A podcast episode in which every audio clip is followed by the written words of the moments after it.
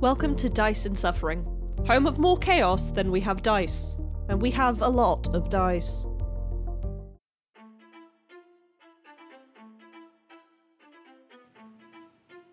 Dice and Suffering presents Into the Waste, episode 17 Hindsight. Greetings, mortals and non mortals, and I don't know, mortal when you choose it. I don't question. Immortality's weird. I bid you welcome to the dice and the suffering. And this is the first time I'm doing this intro for Dungeons and Dragons rather than Blades in the Dark. So, yay? Question mark. I recently, if you listened to the last episodes of this, ended Arc 2 of my campaign, in which shit happened. Is the easiest way to describe it. Shit happened. So I'm kind of doing Arc 3 is very ramshackle because obviously our lovely Chad is on paternity leave. So I mean Charlemagne is off doing random shit. Non-spoiler shit. He's off to go fight a god or whatever it is he does in his spare time. I don't know. And spoiler warning if you haven't heard the last one, but obviously Kerry's bringing a new character. Because Sanfir Maramai had an unfortunate accident.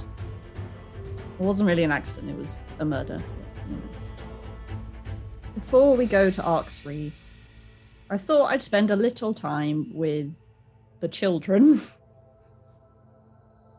But since the children are here and they're making jokes about helicopters, Matt, who are you? Why are you here? What is life? I'm here because I'm told to be here. Uh, but apart from that other reason, I'm I am Matt and I'm playing uh, Shambles Zealous, the Dragonborn, um, who is part druid, uh, part sorcerer, uh, partly pissed off, and partly in mourning. Sad boy. Sad boy with backbone. Like a baby backbone. It grows every day. Speaking of people that grow every day, whether it's in the correct direction or not, Alex. Yes, I am Alex, and I am playing Dakota, the Tiefling Warlock Sorceress, who is grown in the very much wrong direction at the moment because they're dying. But will that be for long? Who knows? Let's find out. Back to you, Caitlin. No, but for a bit of context and clarification, you all left the city of Aenor after Sand's death. Dakota was given the vial of mystery liquid. And it's been three days now. Two days into that, Annika and Orion actually split ways with you and have they're currently making they're making their way towards where their original cottage was where Sand and Annika got married and things. So it's what they know as home. So they're going there and you've kind of you didn't really want to leave them but Annika was very much on the let me mourn in peace for God's sake.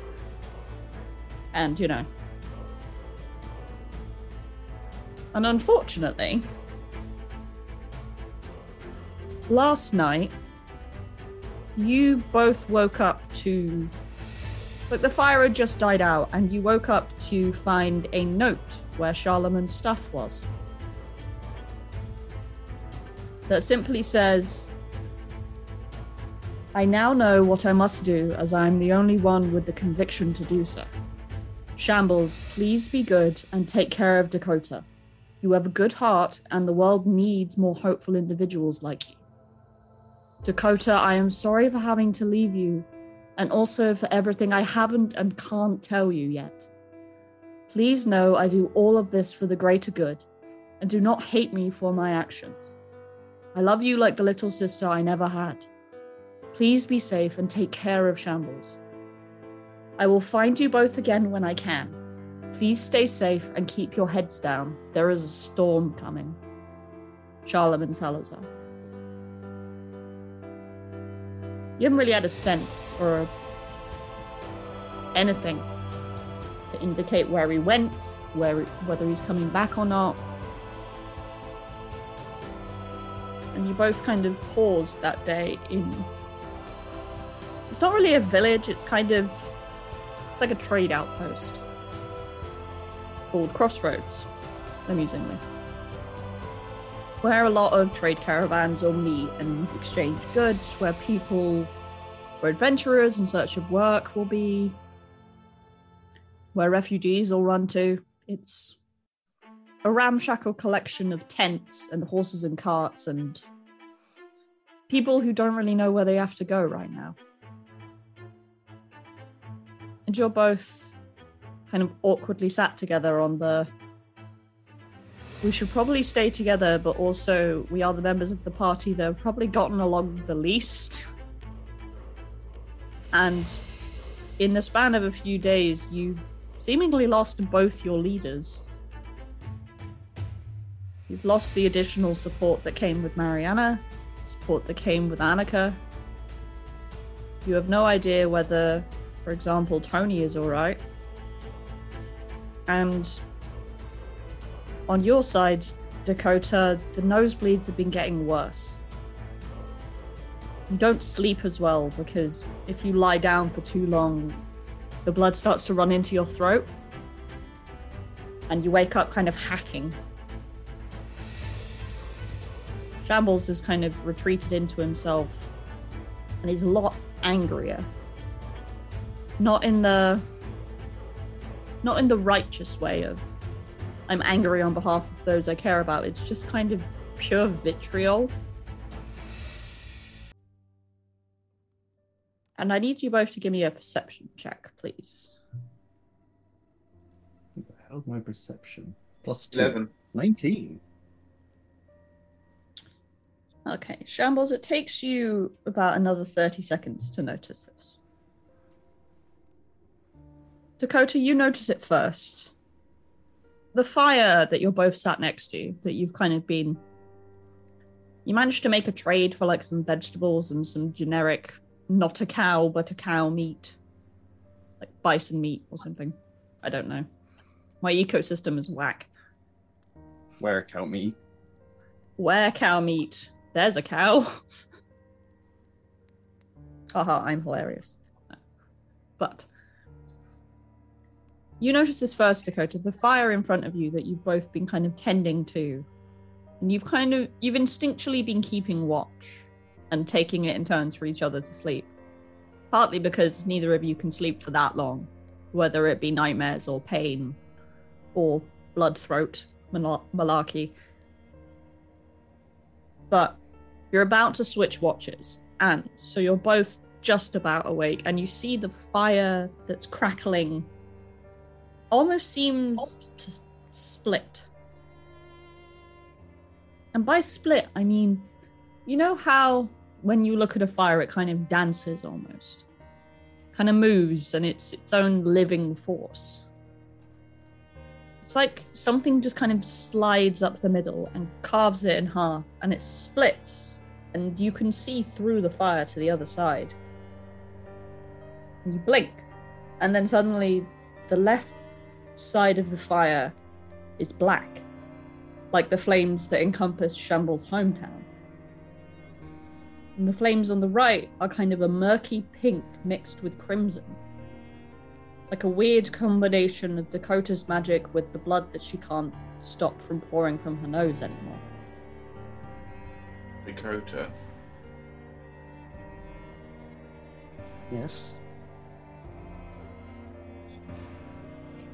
Are you are you seeing this or have I not been getting enough sleep? Um, I will.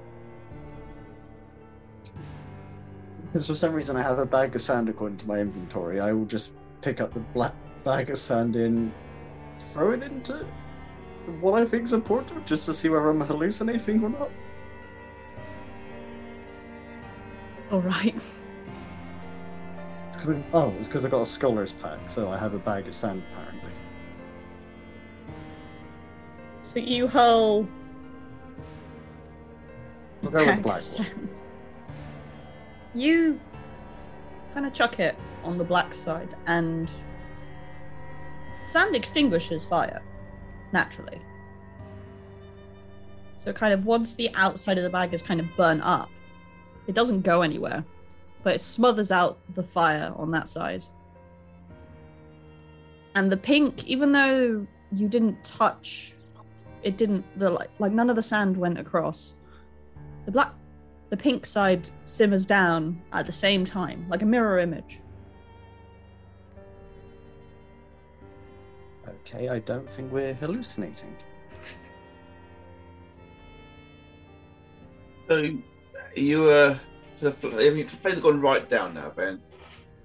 They're like simmering embers now. Okay. Um, I'm sensing that this is something that probably should be higher. Um, oh, I don't have. I haven't. How has Shambles not got control flames?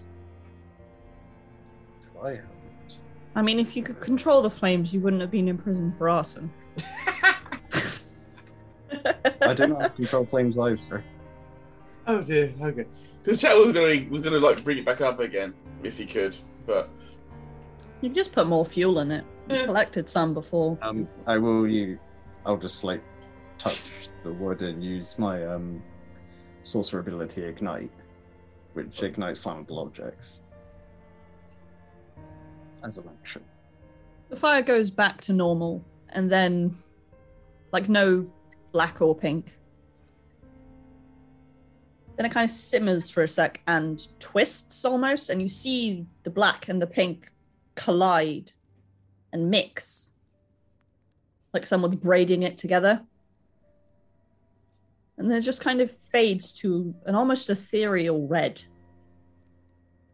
And a shadow falls over you both. Like like from the fire across us or from behind us, sort of thing. as if someone stood nearby and the fire is now casting a shadow to you. Okay. Shambles will pick up his crowbar. Look around.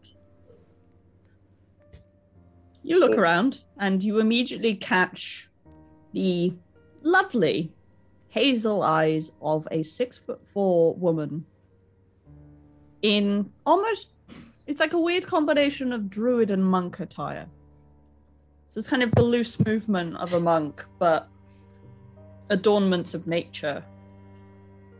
She has long hair, long black hair going all the way down to like the base of her spine that she's braided together with that same ethereal red that's now in the fire. And her eyes almost seem to glow in the light. It's it's kind of similar to the light that would emit from Sand's sword whenever he used the cantrip light on it. And you swear the shadow she makes moves of its own accord. Shambles leaned away from the shadow. Probably in fully into Dakota. Just to get away from the shadow. You can both see the person. Yeah. But no, no, Yeah. No, it's more, more to get away from the shadow itself, that's all. Um, unless I lost it. According to my notes, um, Sand got me to hold his sword when he went to talk to Cormac. You still have Sand's longsword, yes. Okay, I will point the long sword, even though it's very heavy, probably. For Dakota, at least. I will point the longsword at the shadow. Shambles will likewise point his crowbar. Not at the very woman or at the shadow? At the shadow, to be fair. At the shadow, yes. She kind of sees both of you draw these weapons that neither of you are very good at using. Looks down at her shadow and kind of mutters something in a guttural tongue that you don't speak. And the shadow kind of almost recoils in like that toddler way of "Mm, fine, me, and starts behaving itself again. Sorry about that. Shambles. Sham- for the benefit of the tape, Alex is being so method, actually putting the thought behind him It's so heavy. We I want to point out as well that the fox fell over as you put the thing away. For the benefit of the tape, Matt has a has a plushie of tails sitting behind him half the time when he plays shambles, and it just fell over like, nope, I've had no more of this shit. I resign. Just yeeted itself away from all of this. I would. Shambles lowers his profile and says, like, who are you? Are you addressing me or are you addressing my shadow? Well, now your shadow is fucked off. You. Shadow kind of twitches, like, how fucking dare you? to be fair, Shambles is not in a polite place right now. She kind of sits on like an overturned log that's just lying around. Because, you know, enough people travel through here that everyone's made makeshift seats out of the scenery. Hmm. She sits fairly daintily. It's kind of one leg folded, hands on her knees. And glances at you both, almost assessingly, but not like she's worried at all. It's very much like you're cute. Well, I apologize for sneaking up on you, but I have a fairly busy schedule, so it's kind of hard to put it to a timing where you weren't likely to point a weapon at me. My name is Lorath. Shambles, roll me a religion.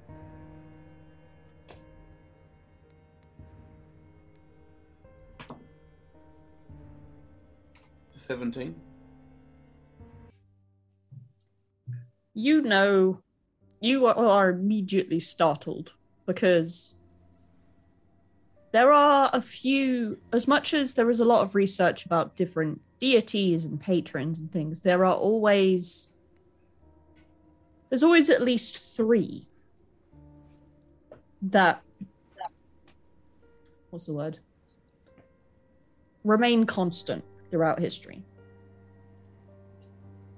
they are more than anything about, well,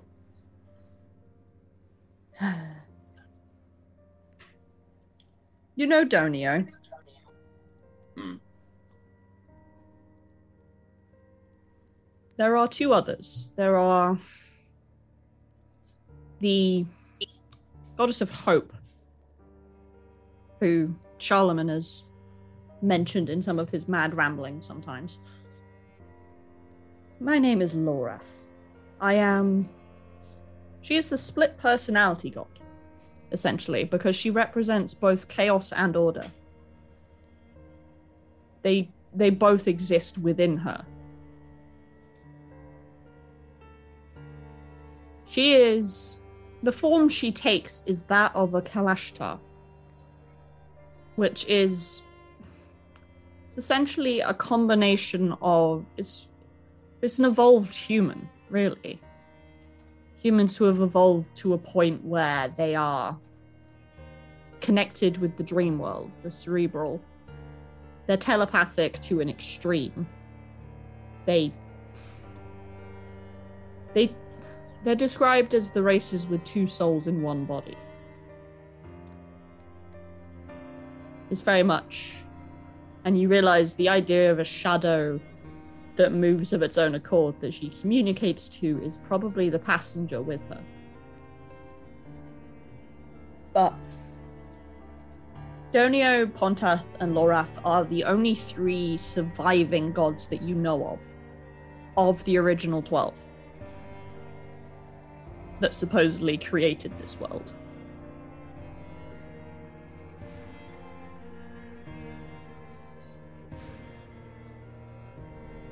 So, you, the god of chaos and order. I'm the Order half. Warrior here is the Chaos half. warrior. The, sh- the shadow waves at you. Okay, that is beyond creepy. The Dakota stop waving at the shadow. Orio waves back more excitedly. You never say Alex and Caitlin are just waving at each other. This is a podcast. Brilliant. Well, in any case, pleased to meet you, I guess. What can I do for you? Well, you both seem to be at a point where you're at a junction. You're at a crossroads, as it were. She kind of laughs at her own joke. You. I sense great loss with the pair of you. My brother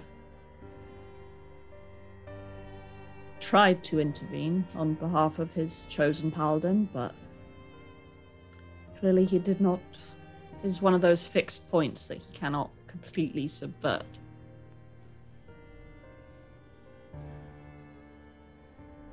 If it helps at all, if it helps at all, Sanfir's death was originally a lot worse, according to the timeline.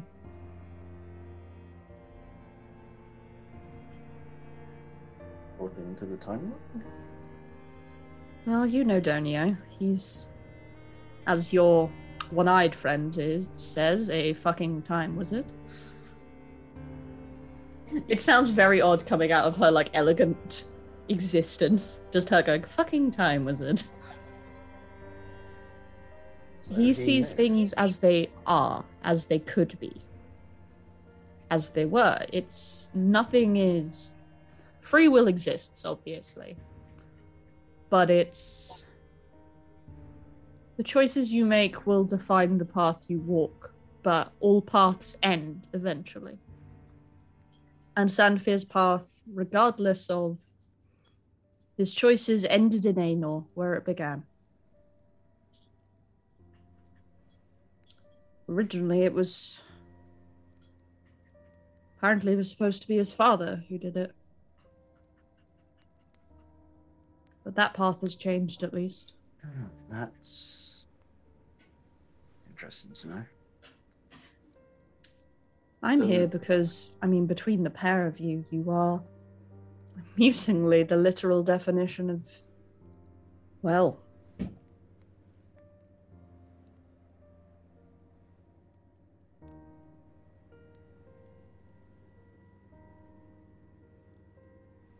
us.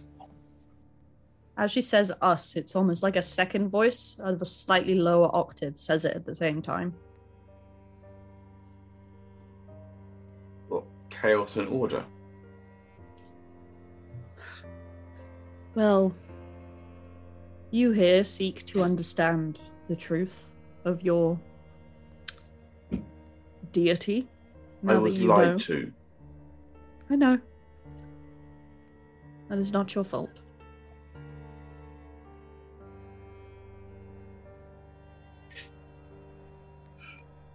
You Past- seek to establish order in chaos.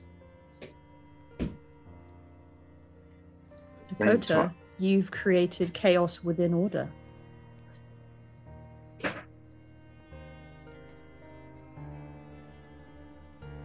Dakota, what have you done? Stuff. Dakota, we're a bit past the, the stuff part, alright? You know everything about me. We are family. I got all my sisters with me. Uh, and still gesturing, gesturing in just confusement of processing Shambles' term of family. Well, my father's trying to kill me. Simple as that. I can help with that. What- You'd help me if my fam. Campbell tails off at the event of his family and the only Gotham family left apart from Dakota at the moment. So Well.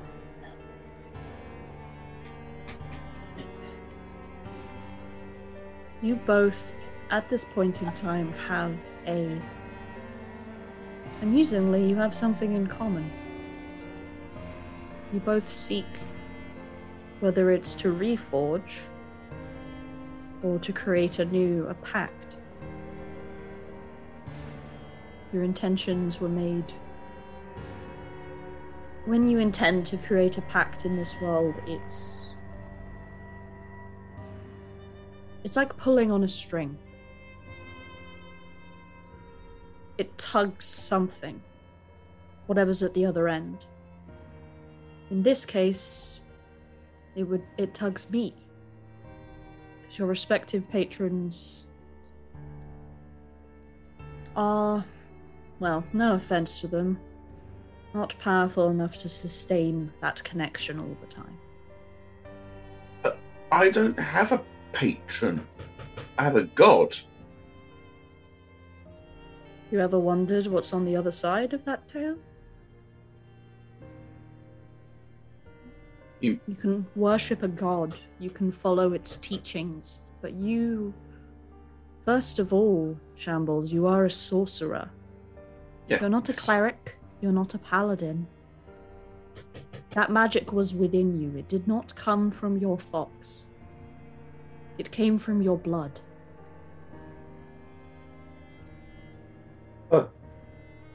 If it came from me directly, what could it poss- What could the fox possibly give me now? Well, the fox at this point has given you has given you friends, has given you your family, so to speak, given you a purpose. But in following that path, you've both experienced great loss and hardship and trials that you probably shouldn't have had to face in your lifetime. You're not kidding. Every one of my family and one of my best friends are dead. Yes, well, that's the other side of the coin. The good side of the fox, the wholesome, the tail that's in the light, as it were, is what drives your goodness. You have the power, it's given you something to channel it for. But that dark side, that those black shadows that escape you sometimes, that boiling rage in your gut that you can't push down. That's the other side. And that's the fox demanding its toll.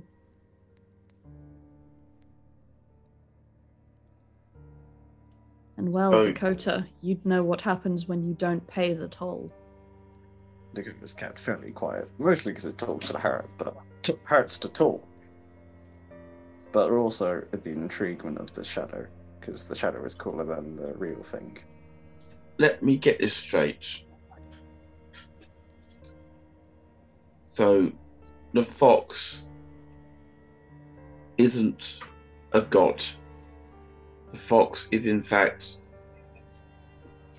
a patron.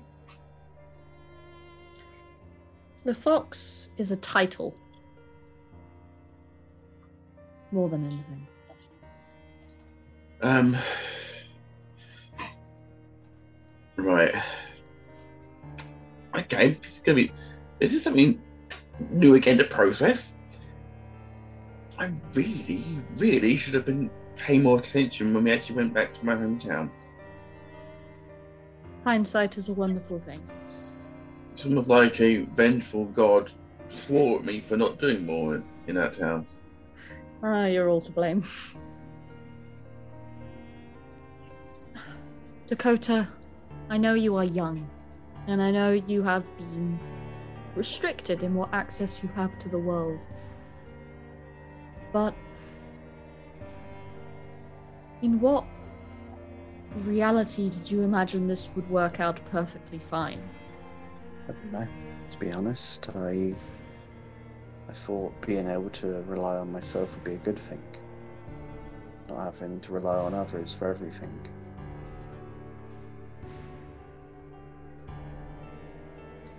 There's a difference between independence and cutting yourself off entirely.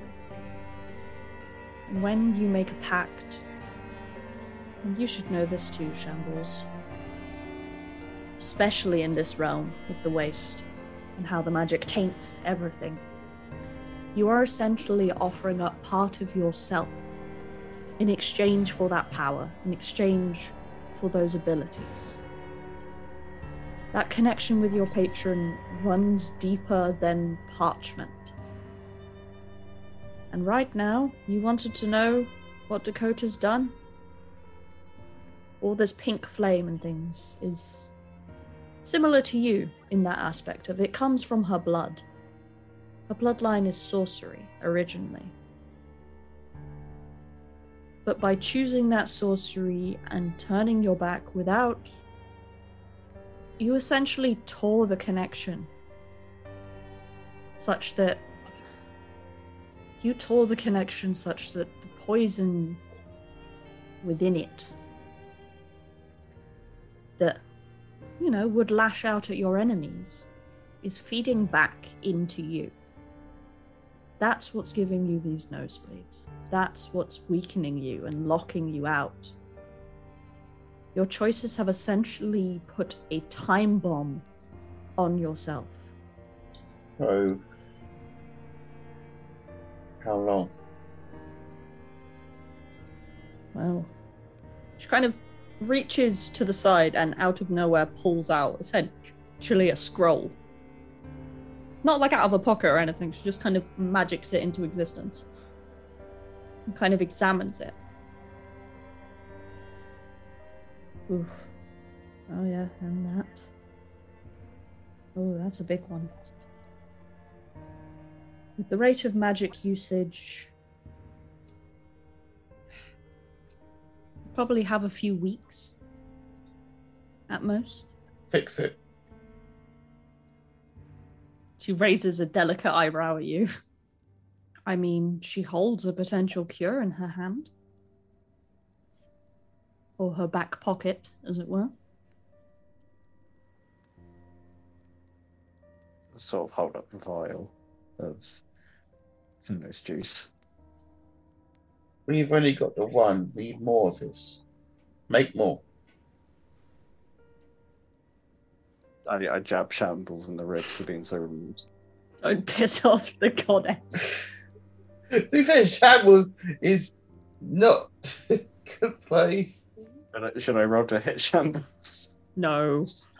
It's kind of like a nudge of, oi, not a full on, let's break your fucking nose. I ain't a monk. I wish you should have shit posted people, by the way.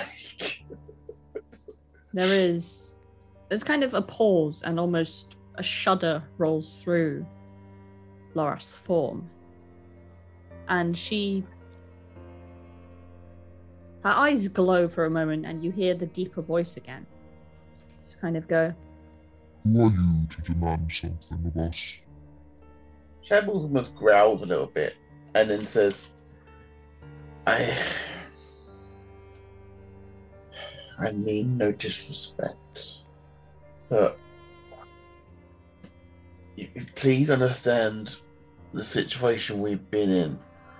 We've been dealing with so much crap.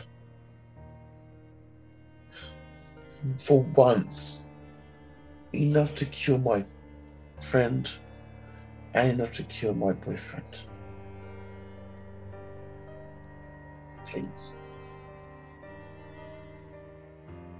kind of a series of guttural conversations between the shadow and between Loreth herself. It kind of speeds up and it gets louder, and you just kind of hear. The shadow kind of roils in place as if it's been told off. And she shakes herself back into sanity, as it were. And goes, You seek knowledge and understanding. You seek, well, partly a cure and partly belonging, really. I can give that to you. I can. Yes, I can cure your tone. But these. The cost of such a thing is immense. You've already had to give up so much. You're not kidding, Shambles says, looking at his broken hand. Ah, yes. Well, that was not our doing. I know. And yet. I know. And yet. The shadow kind of stalks slightly towards you. I.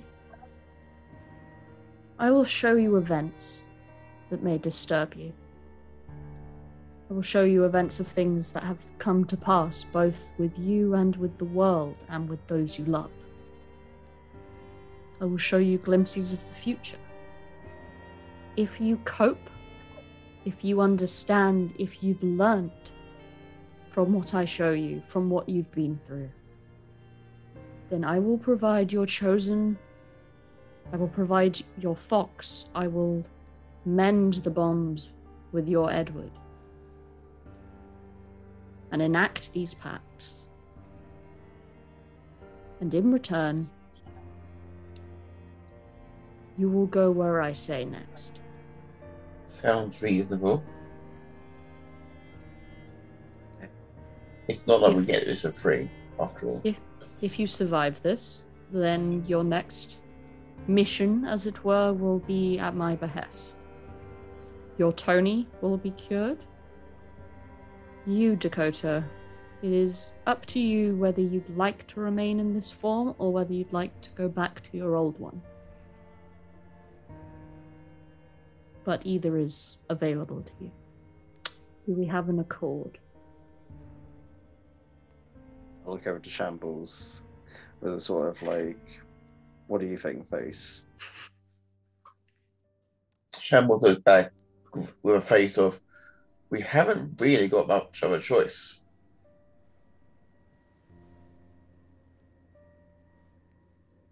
No, we don't. As I wipe my nose, as a bit more blood comes out. Can I can I ask you a question? Yes, you may. Okay, when we left and the um, um, Sand's hometown, obviously Shambles didn't have. Did Shambles take um, the horse plot convenience with him? Yes, he did. Plot convenience is off eating some apples right now. awesome. He seems he seems to be giving the vibe of there are other options if you choose to pursue them, but I'm a horse and you're dumb. Yeah, Shambles isn't playing with a full deck. Let's face it. When is he ever? Be rude, but fair. Dakota, if you want to remain in this form, that's up to you. Okay. The fact of the matter is, is that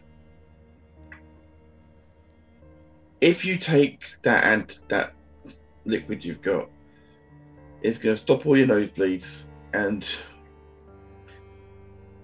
you need you need to be better. You need to be better, Dakota. We've got a chance to save Tony at the same time here. This is like a two for one deal. I mean, if all we've got to do is look at what's come before, look what's going to come in the future, sort of thing. I mean, how hard can it be? Famous last words. That. I know, but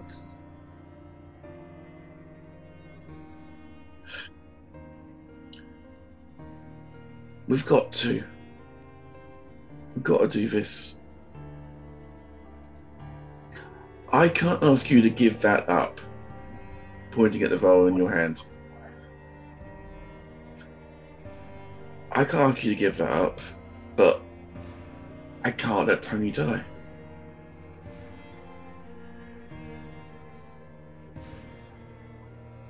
Shavel stands up and puts his crowbar into his, in over his shoulder, sort of like a little satchel he'd made for it. It's basically what you would basically like a, a makeshift scabbard, but it's for his crowbar. You have an accord with me.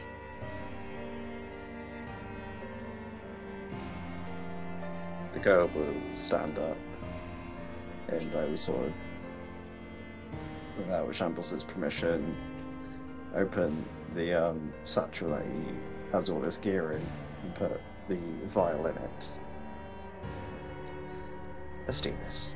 Plus, I kind of miss Sweet Tail. Balance has been quite awkward since.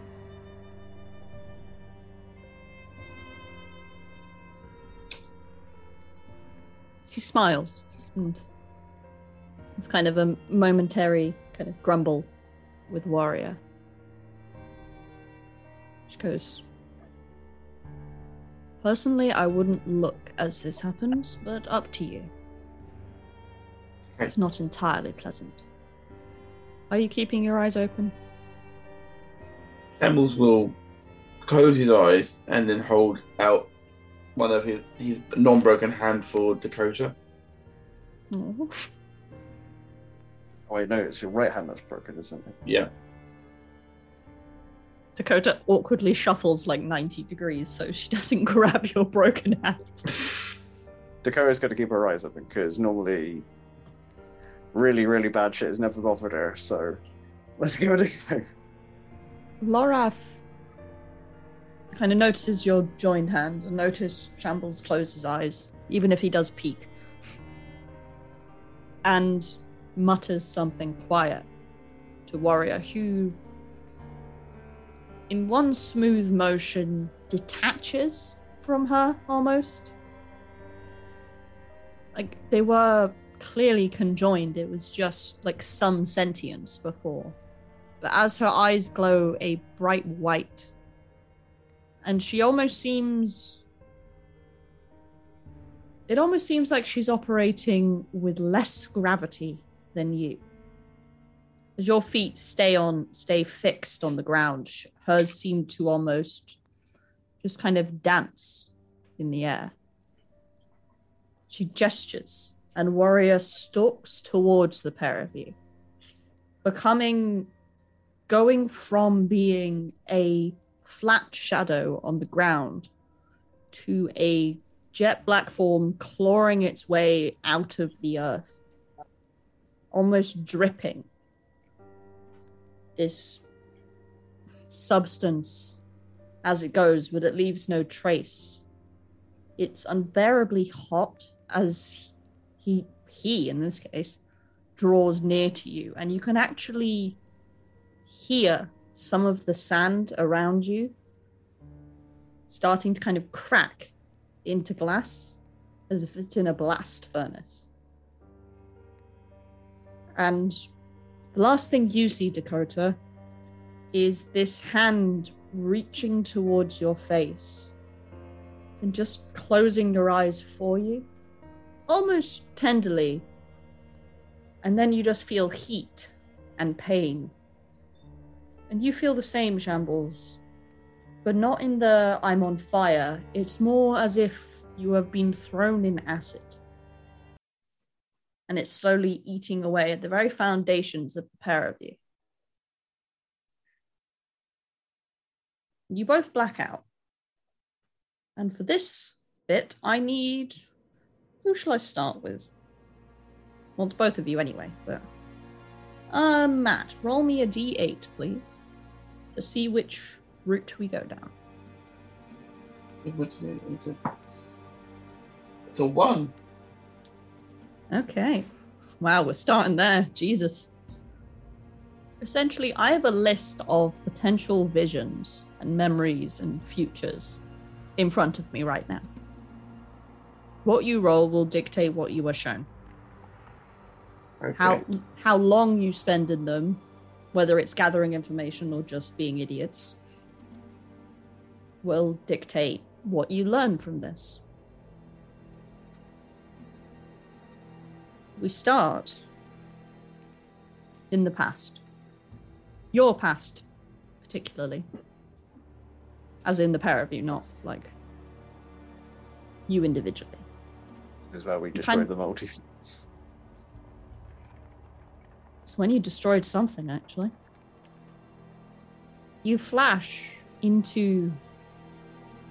You're still kind of awkwardly clutching each other's hands, but in a way of, I need to anchor myself to you, but also I don't want to touch you kind of way. and the acid kind of stops, and that sudden absence of pain is almost as painful as the pain itself. You heave in this great lung of air and look around and see black sand.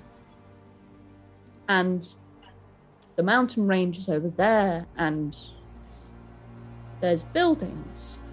There's a church with some kind of graveyard. There's a dead necromancer half orc on the floor. And you realize you're in Acton again. Back when you fought Josh. Back when you'd just gotten into the waste in the first place. You don't know what point in the timeline you're at other than Josh is dead.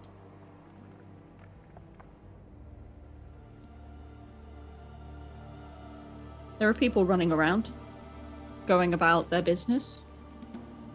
One of them will occasionally kick Josh's corpse as they go past.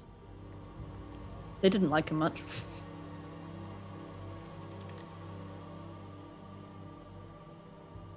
Are they running through us or are we corporeal? No one's run through you yet, but you're kind of you're kind of in the middle such that you're not really between anyone and anything. Dakota's had an interesting idea. Oh Um, dear. No, you cannot bring Josh back from the dead and kill him again. I don't have any spells like that, unfortunately, as a sorcerer. Um, obviously, after the after Josh died, Charlemagne found a book on him. Can I see if that book is there in this vision, or Yes, you can. Give me an investigation check to mug a corpse. am I fishing? No, I'm not. So this is a plus one. That is a twenty-one, though. I'm keeping The that book dice out. is not there. You can also tell Charming. from the fact that he is lukewarm, really. That he's been dead for maybe an hour. Dakota. You uh anything? No, I was just trying to see if he had that book on him that Charlemagne found. Because he never did tell us what the book was. He didn't tell us a lot, to be honest. Hmm. I A just voice, have fr- a voice from the sky goes, "Yeah, tell me about it." Dakota's starting to get a bit more.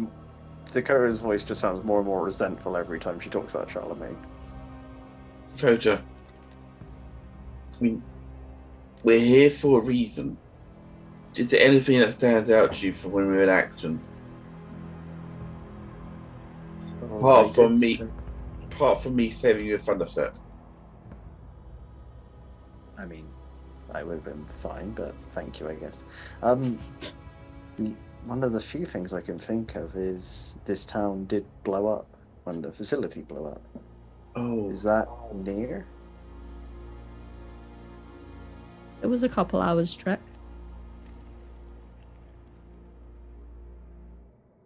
Oh, Dakota meant like, is the explosion near? Not so much the facility, like, time wise. yeah, time wise, is the explosion near? Sort of asking Shambles that. Would Have I you have made told a Shambles how old the body is? Still, just give it a good kick. Still kind of warm.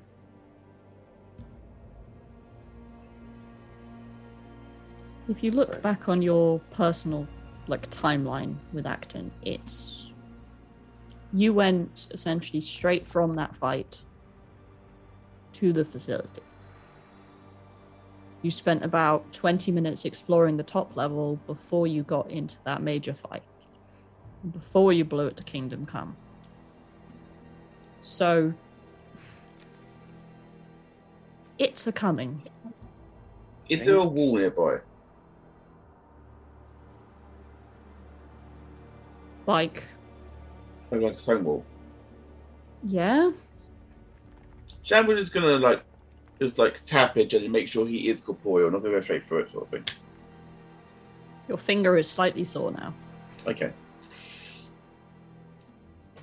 Well, if that explosion is imminent and we're corporeal, we don't want to be here when it happens. That's true, but what they, whatever they're trying to show us is in this town. Has to be.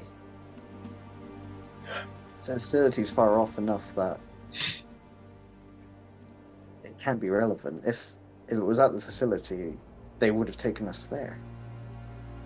True. Do you think look out of place? Taking a Give me a glance round. perception check, both of you. Perception check. Yeah. 18. Twenty. Okay, nothing looks different to how you remember it. There's still kind of the massive scorch crater thing where you thunderstepped with Dakota. There's still the erupted earth that Josh nearly murdered half of you with. But you do kind of catch your eye on the fact that. Well, everyone's moving slightly faster than they should be. Like time going faster, or they're just running? Time's going faster. It's almost like what they want to show you hasn't happened yet. And they're trying to get to it. Do you go off? Nobody came.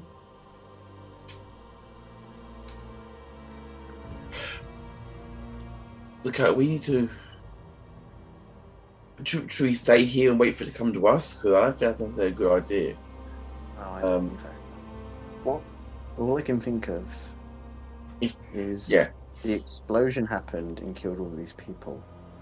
Maybe we should start where we first started here, where we woke up in the hospital beds. Maybe not a bad shout. That's not a bad shout. Let's, let's go there then, quickly. I'm Okay. gonna move on because with all of this happening, it the clock might be ticking. Shambles notices that the code are going fast. Says, he just like says, "Forgive me," and bundles the coat up under his under his arm and runs.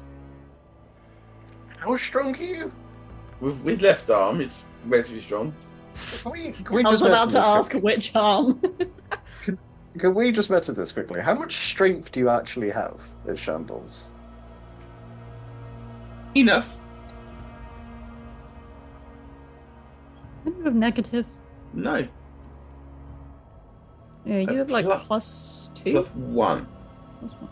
So what? So at a plus one, technically Dakota is stronger than you. Yeah, but you're also a skinny, underweight slash underdeveloped human child. That is very true. And he is a six foot whatever dragonborn. who, I'm Five go foot five, so I'm like seven inches shorter. You're just there like, hmm. Not this time, but I will put Shambles under my arm one day. one day. Soon. You get to the infirmary perfectly fine. It's Okay. the same set out as before. The there's like the little room outside where Farloin and Eloise, who were the two that took care of you, were sat. They've kind of there's like an abandoned card game. And like half filled pints of either some kind of tea or drink or whatever. The cots are left fairly. They're fairly ramshackle. They look like they've had the first initial wipe over, but nothing extreme. There's still like some blood stained rags in the sink.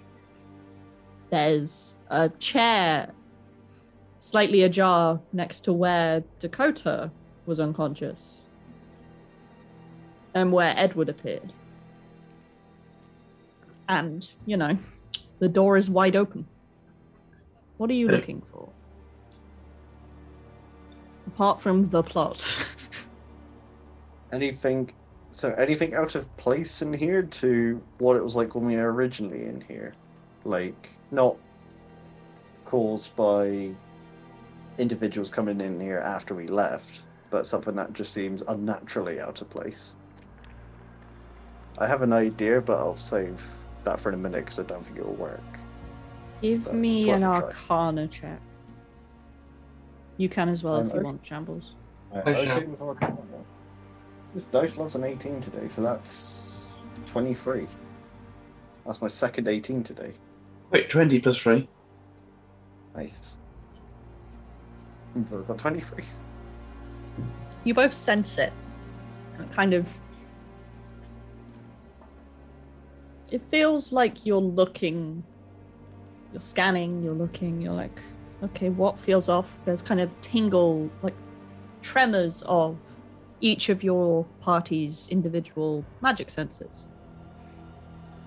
There's like bits of Sand's holy energy, bits of the twisted chaos of Charlemagne, bits of the slightly uncertain sanctity, shambles as flames, Dakota's rage, really. and you kind of stutter slightly. And you're both drawn to the sink. And you see the blood on the towels that were used to, you know, fix part of Shamble's face and the wounds you took. And it looks almost black.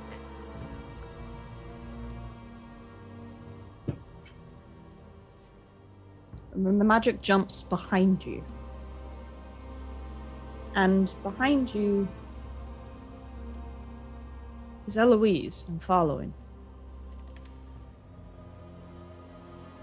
The two that helped you.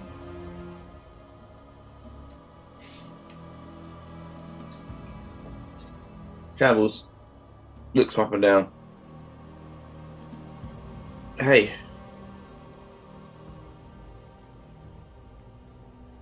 Farloin just kind of cocks his head. He was never one for words anyway. But Eloise kind of stares both of you down, and there's honestly betrayal on her face. She looks at both of you and sees that in your current form, you both are in perfect health. You're fine. You look stronger than when she last saw you. And she doesn't understand, and she kind of looks behind her and then at you. And just kind of goes, What did you do?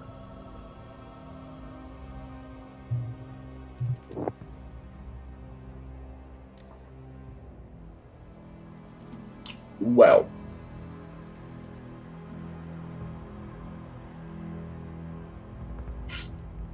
Bit of a long story.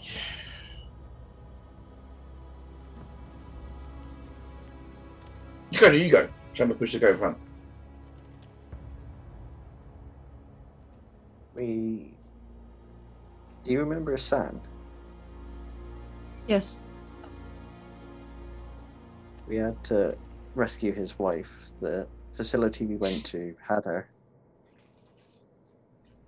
And whoever was running the facility,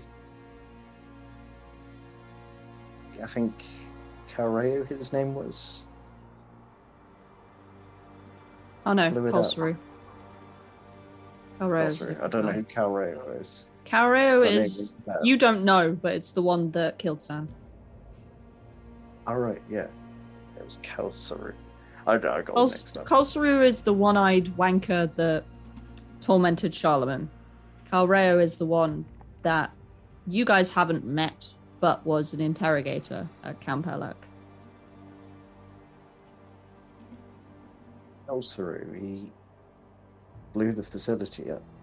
We jumped through a portal that was there, but we didn't realize what happened here until a month or so ago. Yeah, we um, we from a future period of time. We've been sent back to find something.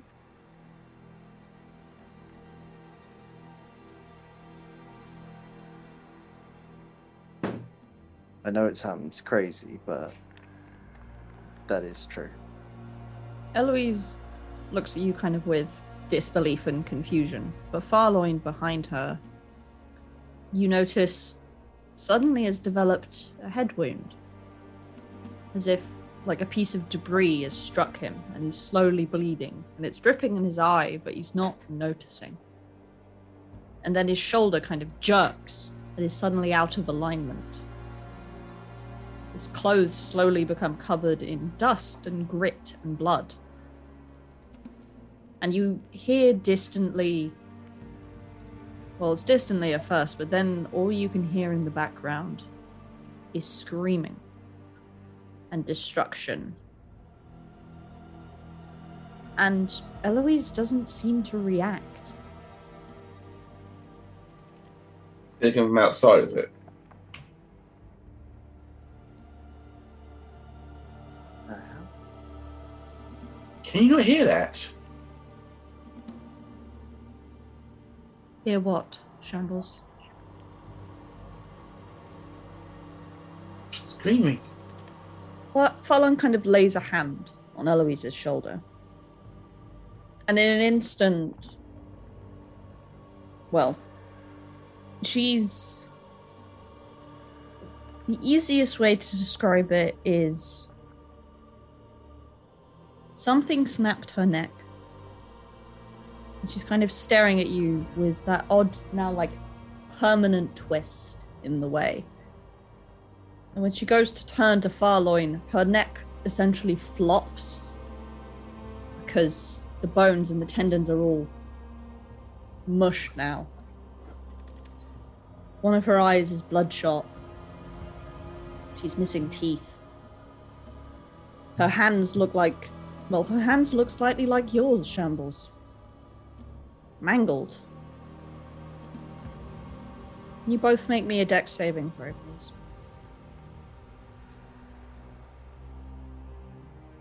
I have to run outlook somewhere. That is a 10. Only a 17.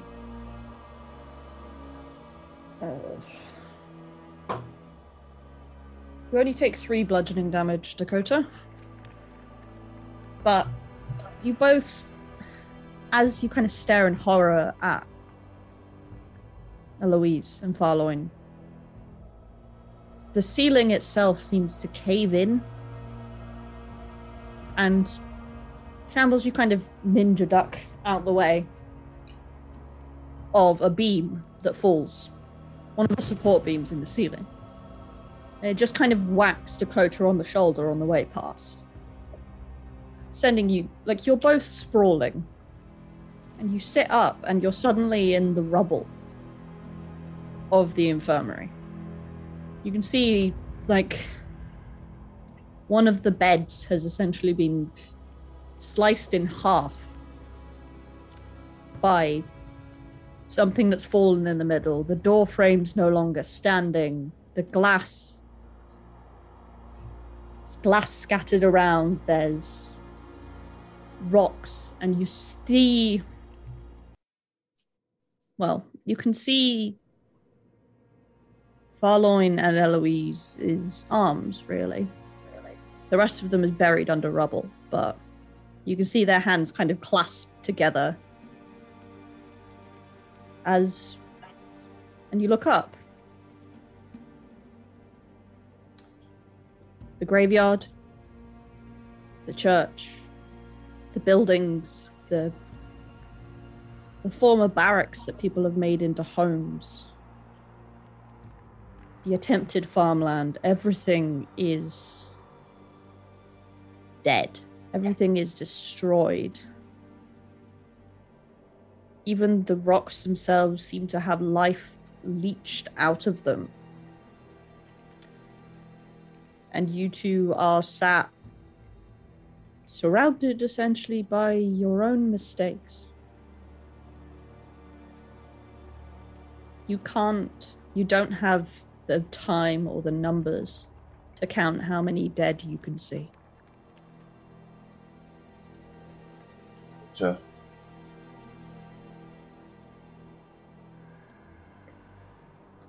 it, it was bloody obvious what we came back here to see.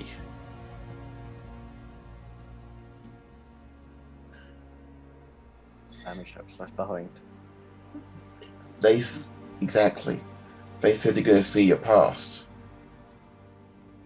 We're seeing the consequences of our actions.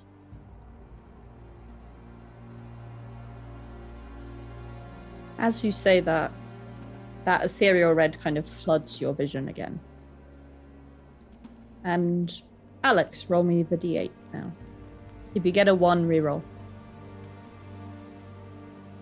Are we rolling? We got a two.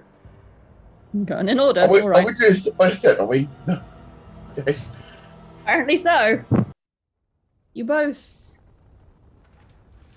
snap back. This time into. Well, it's. It's a pure white building. You're stood just outside a massive metal door. You're in kind of a long corridor. There's people in lab coats and people in guard uniforms skittering around. They all seem to have like a little white flame kind of thing on their arm and green shirts. And a few, you see like a few people just kind of downtrodden wandering around, all with armbands on. And, well, you're not paying grand attention, but the door in front of you kind of spins open, like a vault door, really. And it flings open, and you see Charlemagne actually sat in a chair. Well, not sat in a chair. Essentially manacled his feet and hands to a chair. He has an IV line in his arm, pumping that same kind of black liquid from the facility. There's a scientist kind of watching the equipment. There's two guards stood there, one kind of watching very attentively, the other looks fairly bored. And an empty chair in front of in front of Charlemagne's mainly twitching form. He's alive but he's in a state of pain that he wishes he was comatose.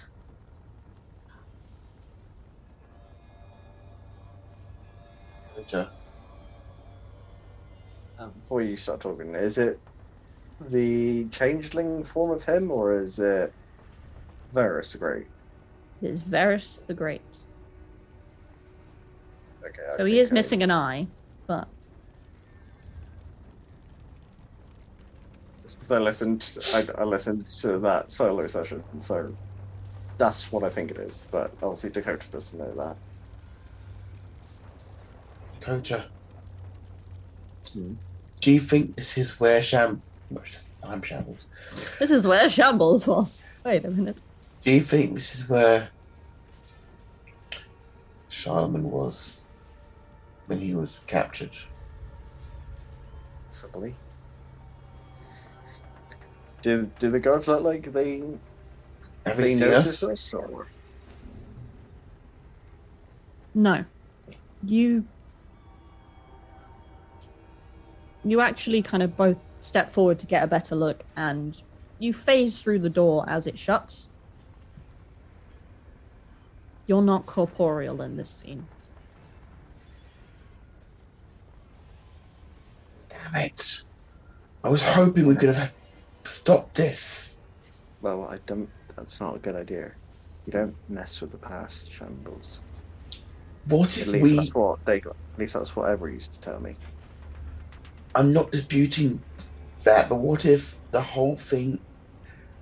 He says he got out of here on his own. What if he bullshitted and actually was helped? What if it was us that helped him? As much as he is getting on my nerves at the moment, I also know how much how independent he is. I think they want us to see how he got out maybe.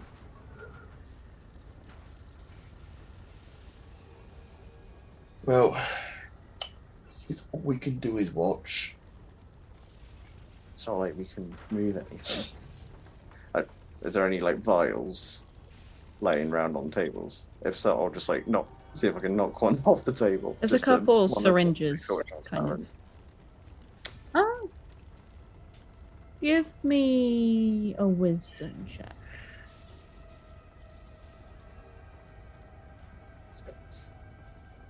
Not nothing. You just kind of awkwardly bat at the air where they are. like, We can't touch anything. I wonder. Dabble use one of his favourite spells, prestidigitation, to try and create a smell. what are you doing with it? To try and create a smell of smoke in the room in general. Dakota can smell it. The guards, Charlemagne, and the scientists don't seem to react. We- So we literally, as you as you said ago, we are literally just here to witness something. I think so. Dakota. I just realised something. This is. This is this is Count Elak. Oh God. Mariana said that my thunder stepping through the force field wiped out a lot of people. Oh God. Oh no, Can't be that. consequences. Take the new bitch. Making me watch it again. I've made this clear since the beginning. I take note of what you've done. Absolutely. I, I think it's to do with this, to be honest, with Charlemagne. yeah, but they wanted us to see the explosion and they put us outside. If they wanted us to see the people that were hurt by you bouncing through the wall, surely they would have put us outside again. Not in here. maybe. And if he's in here, this is before that happened. I think. I guess we'll find out. You both kind of have a weird feeling of. Just kind of a weird feeling because the door opens, but it opens through you, and you're both like, Ah!" yeah, you're both like, ah. And a lean, olive toned man who doesn't really. His hands are not calloused or anything from farm work. He's wearing the same kind of uniform, but he has three like stripes neck on his shoulder. He's very intelligent expression, almost sharp. In the I will look at you and I will assess all your secrets and then I will dispose of you kind of vibe. And he kind of takes the chair, sits down, puts his head in his hands, like on rests on them. Looks at the barely conscious Charlemagne, honestly, and goes, "So, how you doing?" And Charlemagne kind of groans and twitches and mutters about the fucking military tying him to chairs and having great hospitality. And you just see kind of a back and forth evolve. You don't grasp all of the conversation, mainly because I don't want to repeat an entire hour of dialogue. Jesus. But you just see this back and forth go as this man who claims his name is Calreo. Whether that's actually his name is another statement, but seems to know a lot about all of you. He knows about the twin tailed fox being essentially a lie. He gives Charlemagne essentially a history lesson on him. It's startling. He knows about the resistance, he knows about your connections, how you got out. When he pisses off, when Charlemagne's mouth gets him in trouble, obviously, you see him kind of nod to the scientist who puts in another dose of this substance, and you watch as his back, as Charlemagne's back arches.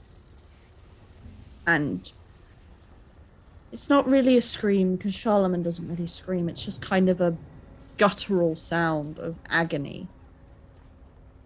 And his chains clench, and you see him desperate to lunge and wrap them around this guy's throat. But Calreo does not look fussed at all. This looks like a Tuesday to him. And the conversation goes on and on. And eventually you see this interrogator get annoyed, really, with Charlemagne's attitude. And he delivers like a final warning and gestures for the scientist to up the dosage as he stalks through you both.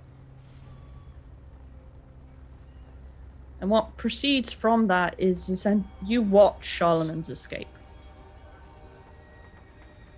And by that I mean you watch him wrap the manacles around this around this gnome's throat and lift it up and the guy essentially chokes because of his own body weight. The guards go to interfere, and Charlemagne snarls at them and tries to convince them to stand down. One of them ends up stabbing the other. One of them ends up killing the scientist outright as he d- tries to remove Charlemagne's shackles. Charlemagne lunges forward to the final guard and pushes his thumbs into the guy's eyes before killing him outright, taking some of the clothes, stalking out of the building, and it actually pulls you with him. And then pauses in the public square. And you see oh. what looks like Edward, actually, off in the corner watching Charlemagne. But you don't see Charlemagne eventually go over there because you watch the public square and there is an execution set up in which these armbands restrict blood flow. But more than that, they seem to they cause black veins to creep across these people's skin up their necks until they are choking from within. And they're clawing for breath and they collapse on the stage. Uh both give me an intelligence check. 14. Intelligence. Um, that's not good for me. Two minus one. sigh Seriously? Seriously. he's wise not smart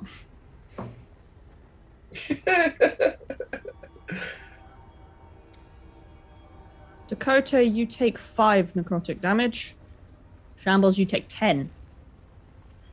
10 because suddenly you all hear the boom of thunder Me.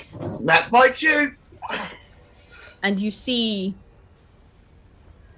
like your vision flickers for a second and the bodies are still on the stage but the crowd has dispersed there's a distant alarm ringing there's thudding of boots as they sprint towards a goal there's shouting screaming. What sounds like sounds like some sort of skirmish going on. And then the thunder goes again. And you both wince as almost in sympathy like you feel something chewing through your arm in pain. You don't have an armband on but the few people you can see are suddenly looking panicked and worried and every clap of thunder you see they start to clench their arm more and more. Some of them are screaming, some of them, one of them slams his arm in a door in a desperate attempt to get it to stop, to dislodge it.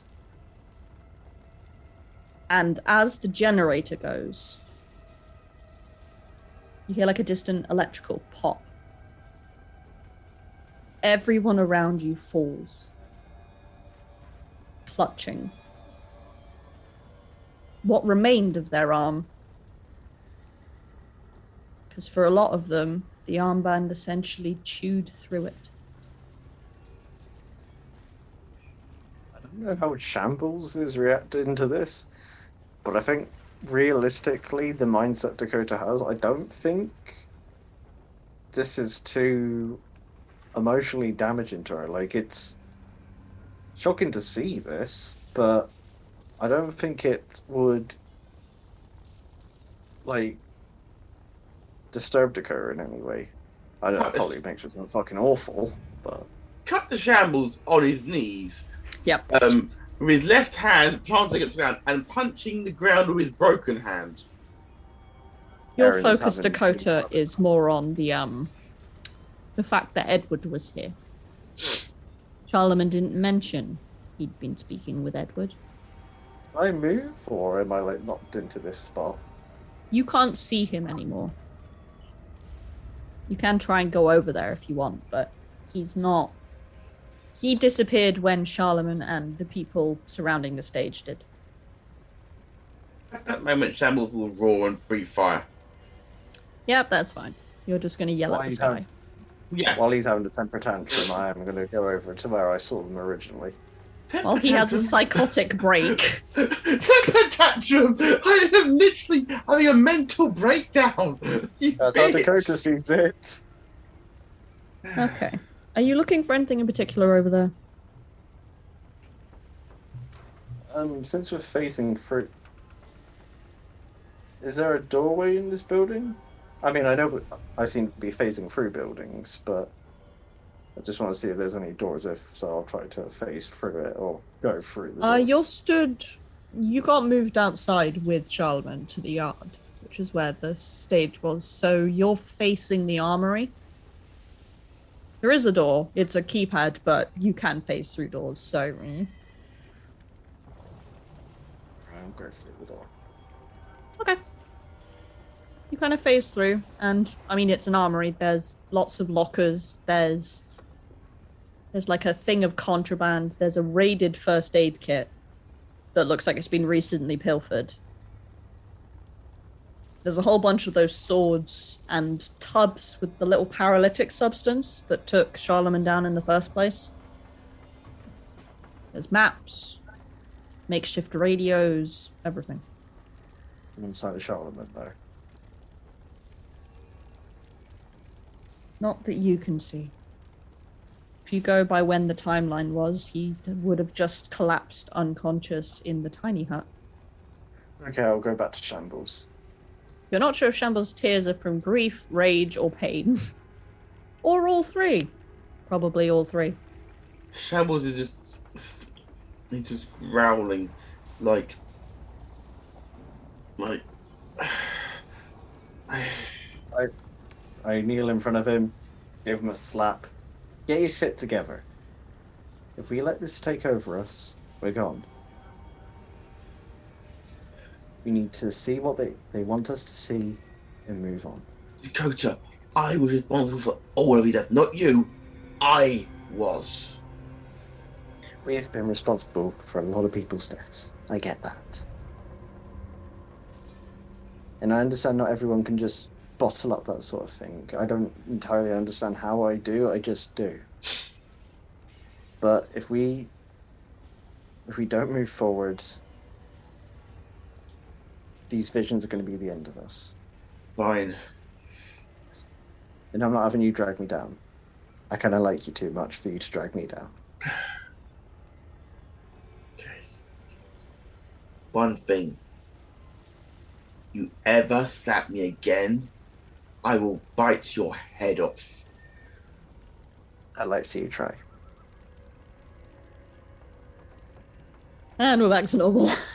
Please don't make me, please don't make me roll for that. And I'll, I'll stand up, then hold out my arm to pull him up. Shambles will reach out with his left arm and grab the other side of your left arm to pull himself up. Do dramatic action movie scene Friendship where, noise. where we grab each other's arms and yeet each other up while there's gunfire and explosions behind us, and Yeah. maybe Dominic Toretto crashing into the moon somewhere. Yeah. Your vision just goes red. uh, we're back to Matt. D8, please. Roll a free, come on, roll a free. I swear to God. It's a seven. Interesting. Uh-oh. no! Shambles hides. Can't hide from your past. This one's really a blast from the past. Your eyes open to. It's a cave. It's. It's even further back than that. We're in a cave where there's a cage. There's fences. There's one that looks like it's been torn apart. There's scorch marks on the ceiling some sort of like webbing attached. But nothing's frozen this time round. And you realize you're not looking at your past in particular. You're not here. You see. You are in the cave outside the Scarlet Mountain Correctional Institute, the prison where you began this tale. Where Donio, for his reasons, paused time in its place to allow you all to escape. In this cave, you originally fought the vampire spawn that had ripped its way out of the cave stepped into the sunlight for the first time in months, years, however long you were there. But in front of you now, backlit by torches, is about seven guards, all holding, well, you, the players, would know them as rifles. You, the characters, haven't really seen weapons like this yet. Guns and things are very new to this world. They're very much. They're a new invention, but they're also an expensive invention. Yeah. Most people just use projectiles fueled by magic. And at the barrel end of each of these rifles, there are six fire genasi and a dwarf. The dwarf is the one that is more familiar to you. Mainly because you heard him grumbling about Dakota's feet for several months. When Dakota used to kick the wall just to piss him off. Parxis, your other cellmate out of the party, who froze with time, so you couldn't take him with you. And the fire genasi from the floor, the other cell floor you went to explore, and you realize it was just the prisoners. The prisoners were free, not from their cell, but from time, and you crept out the building and you kind of glance down and you see well you know who you pickpocketed dakota Yes, I do. The only bit of money I've ever had. you remember the guy because he was like the captain really of that group so you recognize him and then you see like there's several other bodies in a pile to the side all in the guard uniform. They seem to be executing one by one everyone you came into contact with that day. You both kind of watch. And it's in real time. Then you see them kind of pull back a trigger, kind of mutter something, and you see like a spark go through from their hand into the barrel, and then a gunshot rings out, followed by six more.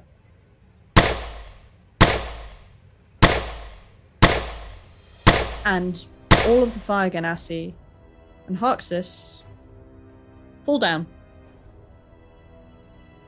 Harxis's bullet went a little bit astray, catching him in the neck instead of in the head.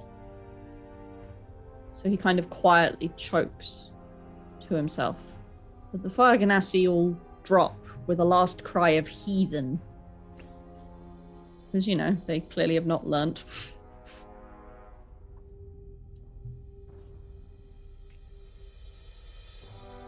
you just kind of hear for a moment you hear donio repeating what he'd said before that something had gone amiss you were not meant to be there at least not altogether that this was wrong that something was interfering, corrupting. Shamble is just about calming down from the last experience.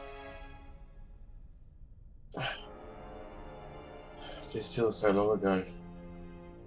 Hate this. How long ago was this to be exact? Because I kind of forget how many how many months it's actually been in Into the Waste. I forget how many months it's been. We're coming we're coming up on a year. So we've been in in in campaign a year roughly. Roughly, yeah, because Sand's son is just over a year old and San wasn't there for the birth and was imprisoned for several months. So Hey, it technically means Dakota's 19. you're a big girl now. I'm an adult. I'm Let's an adult. I can drink. clubbing. Let's go clubbing. You don't have to do anything in this one. It's very much just a glimpse. So we've seen we've seen um, the dwarf and the guards just collapse dead. You've seen all the people you came in contact with during Right. your escape be gunned down, essentially. There's no real discernible reason why, but It's odd. They, there's obviously some connection. There's obviously some sort of connection here because if you look at the bodies, it's the people we passed. There's no other bodies here, so But they, despite the fact time was frozen, they somehow knew that these were the people we went past. These those Genasis, I if you remember those Genasis, I shouted really loudly to shut the fuck up because they wouldn't shut the fuck up. Seems a bit harsh to execute him for that. Shambles can Shambles approach the bodies or not? you can. Shambles approach each each one, and as he approaches each one, he puts his hand on their head and just goes, "May the twin-tailed fox guide you to the next life. May the twin-tailed fox guide you to the next life. May the twin-tailed fox," and continues for each one. 17 bodies later. Yes. So now it Sham- Shambles come back from walking a quarter mile to actually do all of the bodies you've seen. Oh well. Oh well. Speaking of, Alex, it is your turn to roll the die. D8. Okay. It is an eight. It's an 8. Fun. We've gone one, two, seven, Seven, eight. eight. Okay. This this one's interesting. Oh no. This one, you both you're not sure exactly when you are. Is the easiest way to phrase it. Because you flit into existence in the Lake District. And you rode past it recently in your existing timeline. So you have a good idea of what it's meant to be looking like, but here it looks almost scorched. Like a great battle has gone on here, leaving it grooves in the land that you actually realize later would form other parts of the lakes, other runoffs and siphon points. And you reached a point where actually Mariana yeeted herself into a lake like a queen and realized that there isn't a lake here yet. There's just there's a crater right now. It seems it's like a giant has come and just slammed their fist into the ground. And in the middle of that crater, there is. Let's see. There's a young Aasimar kind of kneeling on the floor and stand towering over him is you think it's some kind you think it's some some kind of minotaur. You're not sure. It's kind of it's like a minotaur whose head went through a blender. Everything's slightly in the wrong place and like open wounded and yeah one of the horns is missing. And there's just kind of a gouge. And you see it almost stalking towards this young this young man who's knelt on the floor. His wings are in disarray. Some of his feathers are missing others are matted and bloody. It seems like one you know sometimes when you hurt a muscle and it kind of spasms and you can't control it Oh yes. clearly like the muscles next to he, one of his wing joints is doing that because half of it is twitching in like some vain attempt to flap and get away but the other won't move It's not Sand, is it? In like a an undead form becoming an angel. no Okay, I just I was just thinking then, is it is it is it Sand? no. Just, just San- a thought. but- reborn don't exist in my world. In whatever form. You're either a revenant or you're nothing. And the only revenant you've seen well haven't seen are aware of is Kolsaru. he is the definition of the purple man. I will always come back but you you're welcome to approach this further they're clearly talking to each other Shambles would also try and listen in. you kind of have to slide slightly down the edge of the crater. But you get down there and you realize you don't know what this Minotaur mishmash thing. It's almost like someone's taken a Minotaur that's died recently and has essentially kind of stitched it back together haphazardly, like some kind of weird Frankenstein you see the stitches kind of strain every time it moves its head. The one horn it has overbalances it constantly. But it still can snarl and chuff, and its nostrils flare. As it kind of looms over this young Aasimar who looks, despite his beat up appearance, looks almost serene and calm. And this Minotaur kind of is confused by this, and you hear him snarl, just kind of, Why won't you look at me? Why aren't you afraid? They're all dead. You are the last one, and I will kill you as well. And yet you sit here with that goofy grin on your face. Does the death of your blood not matter? Does yours not matter? And again, the man stays silent. Uh, Shambles. Give me a wisdom saving throw, please.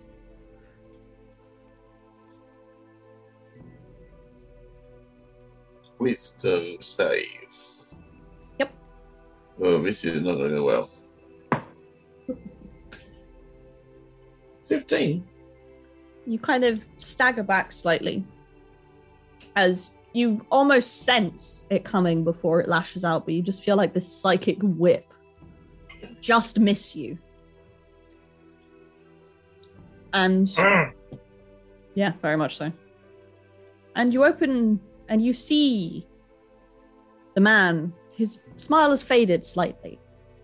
He just kind of glances over to where you two are. And the Minotaur kind of glances with him, but he doesn't seem to see you. He's very much in a the fuck are you doing kind of way. Sadly, the Minotaur does not see you flipping him off. I'm sorry, Alex. but he opens his eyes and he kind of looks at you. And the man grins, like a little cheeky grin. And you just hear behind you a quiet yip, yip, yip. Shambles turns down, hand on fire. you see a collection of foxes kind of stood at the end of the crater. There's about 12 of them in like a pack, just sat looking at the man, and he looks back at them.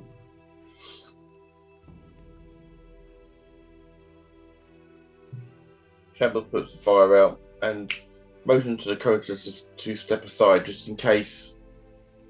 Because this is this- they may be bigger corporeal or not. So They it's not- summon in Rupert, but Rupert might want to eat them. Do not eat the foxes in this weird memory. Shambles motions to the coach to maybe skirt round a bit so you can see what's happening properly. Daintily skirt round. You both kind of scoot. He was like, "Eh, eh, eh, eh, eh." and you see this minotaur register that the foxes are there. So maybe it's just you they can't see, but kind of snarls and pulls back a massive fist, though clearly seen better days since you're fairly certain some of those knuckle bones are not supposed to be doing that. And he slams it into the chest of this Aasimar. And you can Um, hear the ribs break. Can I, can I try something? It won't work. Yeah. I want to try and help the Aasimar. Um, can I will use my if it works my magic initiate slot to cast puppet on the Minotaur. Don't know if it works in this dimension, but see if we can help the Aasimar. Uh, let me see something.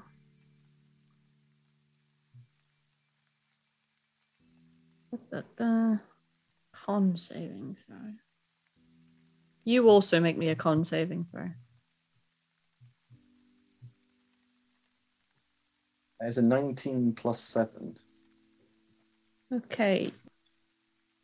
So you're taking half of this 2d20 damage. Jesus Christ!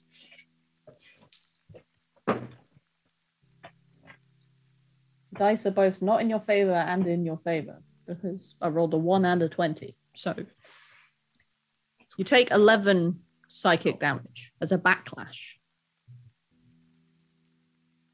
But you do pause the Minotaur. It's not. Puppet works is kind of you make them drop what they're holding or move in a direction you choose. So it's the swing goes through and you hear the Aasimar's ribs break. Kind of the sternum's crushed. And then the Minotaur kind of, I guess you're having him dash backwards or Yeah, I'll have him walk, just suddenly dash away from the Aasimar. And it'll like it moves 40 foot away because you know Aasimar not Aasimar Minotaur but it moves 40 foot away with a there's you never thought a, a Minotaur could look perplexed but you've managed it. So now this kind of confused, disjointed, mildly bloody eyebrows, just like annoyed huff. And you watch as this Aasimar it's very clear that if you break someone's ribs inwards, it's going to puncture something important. That's especially if you break so many, it's and you can tell it's nicked something or many things important. And the foxes kind of all walk over to they all trot over to where this man is sadly choking on his own blood, and it feels like he's drowning. But as you watch him, you, Shambles in particular, notice kind of a slight shimmer of the light where you see. Do you remember with your vision during the waste where you saw what happened to your hometown? Yes. Do you remember the fox in it? Well, I was sitting on top of Eugene's gravestone, yes. who had who would flicker and have half of it being skeleton and sinew and the other half being normal. Yeah, remember that? Yeah. That happens here with this Aasimar. Oh boy. You see it kind of flicker. And as he as he dies, really, one of the fox two of the foxes nuzzle him. One in kind of pity and the other directly in his chest, near where his heart would be. And the light almost moves into the fox. And the light flickers on the fox instead. And The Aasimar dies. And the foxes trot away as a group. And you see it too, Dakota. The skeletal one kind of looks back at the pair of you for a moment and then trots off towards one of the other lakes.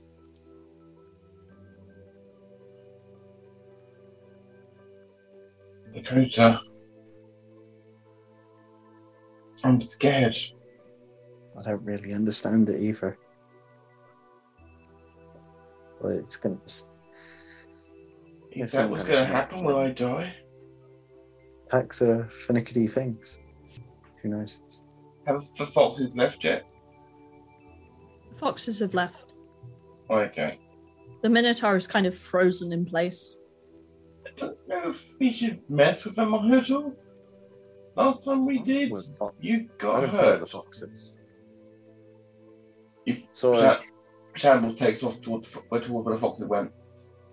yeah, if, as Shambles talk, starts talking, it's not getting us anywhere, so I'll go follow the foxes. Shambles overtakes Dakota. On the, on this rocky cliff face. I'll say you both make it. It's all right. And you both kind of chase the foxes, who are definitely trotting slower than they could. So they're well aware you're following them. And they all kind of reach. They reach a warren, really, where it's very clearly where they kind of live.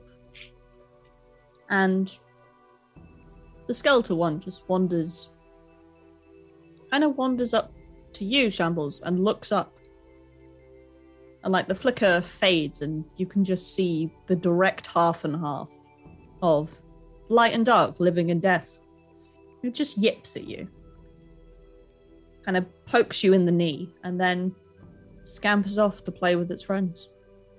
Did I feel anything when it nudged me or not really?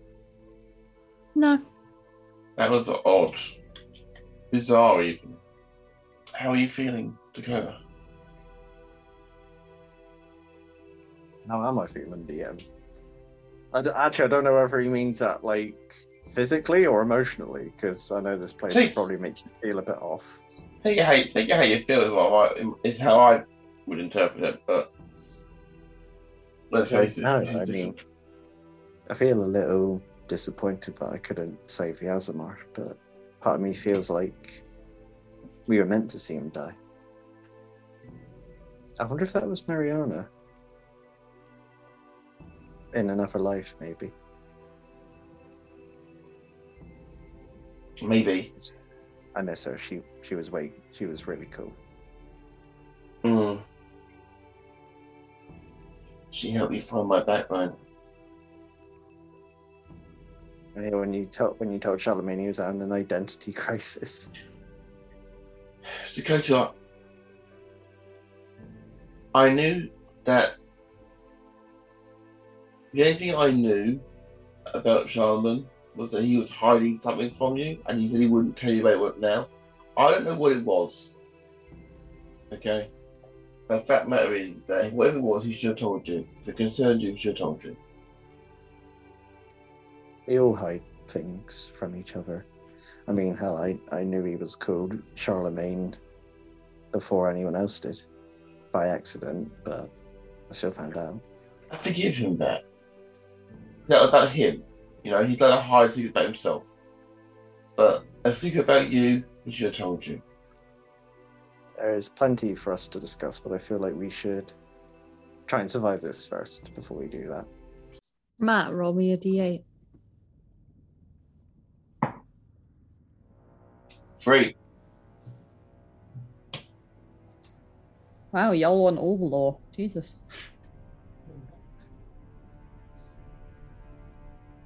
You managed to avoid the two entirely specific to you. This one, you. Again, you don't know who this person is that you find yourself staring at. You see a half elf, kind of. with being dragged behind a horse. Her arms are tied together. She's being dragged along. She is spitting curses in Elvish at a somehow group of bandits. Like bandits aren't that common here. They were a lot more common about 70 years ago. Because obviously about about 80 years ago is when the waste magic started to kind of creep further and closer. So before then, you could make a decent amount of money kind of going in and collecting rare plants and those and the talented mages who are drawn to such a place. This half elf her struggles only seem to increase because you realize you're not going into the waste. You're dragging. She's being dragged toward, towards the barrier to leave the waste.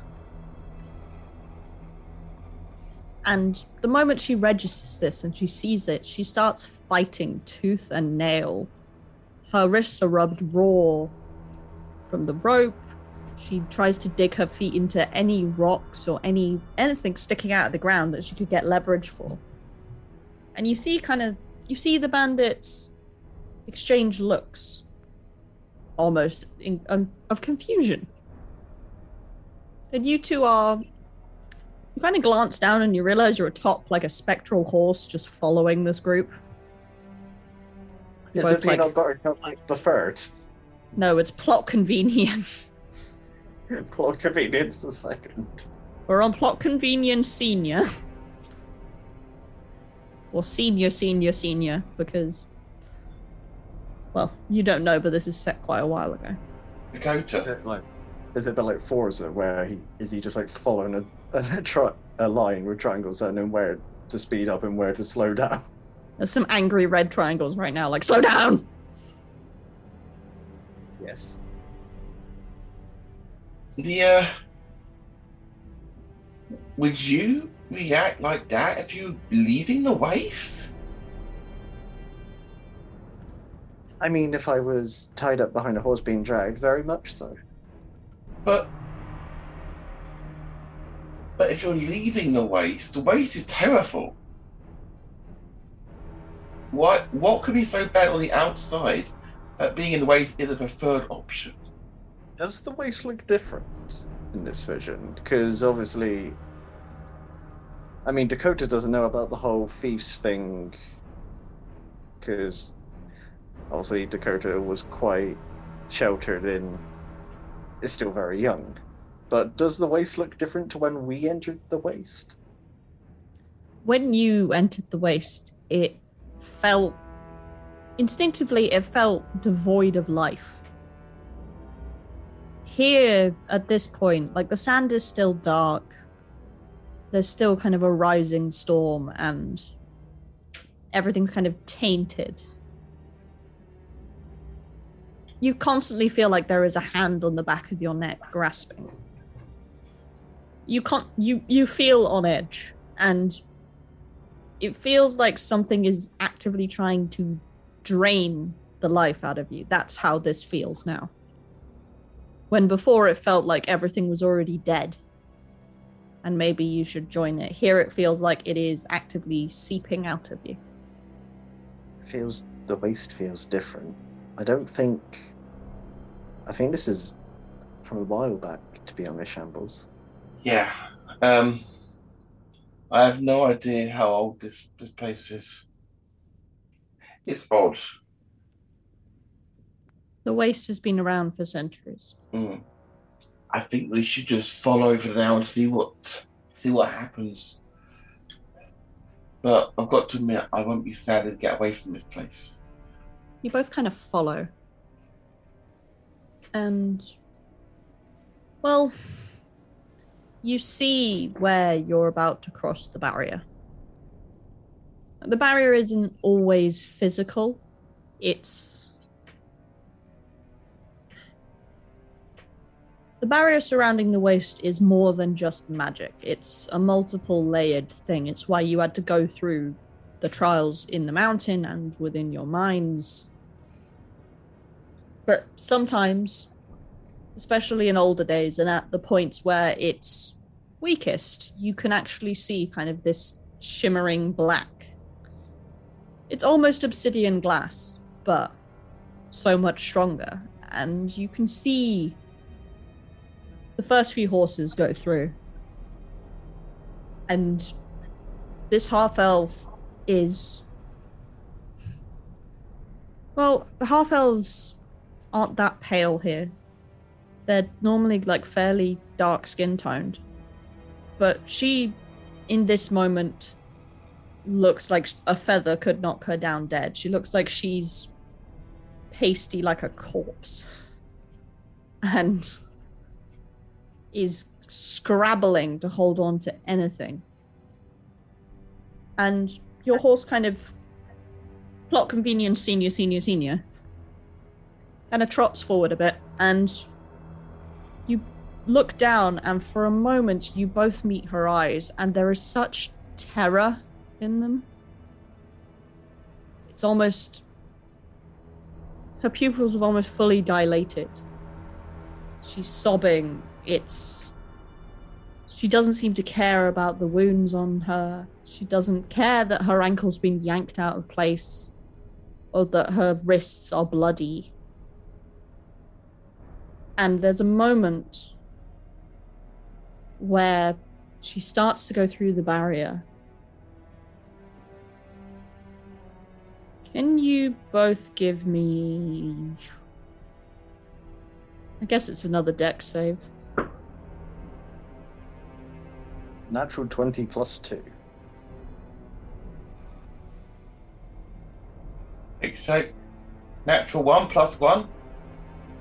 Split, split the difference. One of these things is not like the other. You both see black lightning.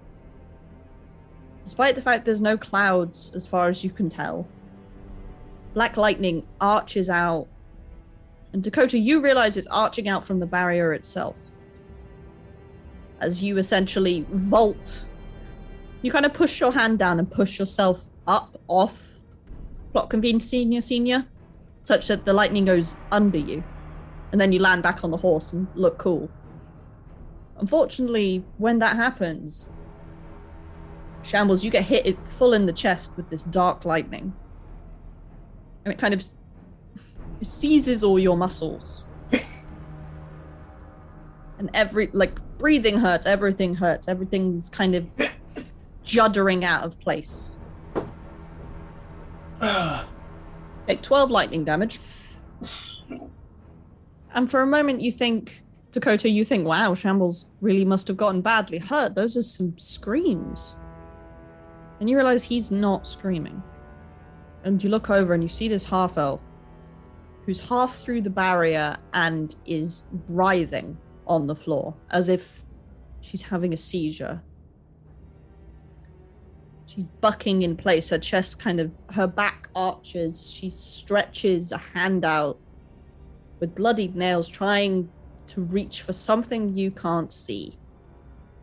And you see that similar, similar black veins from Campelak climb up.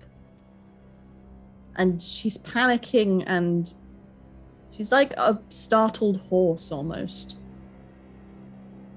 before. Well, what's the easiest way to put it? You hear an almighty crack.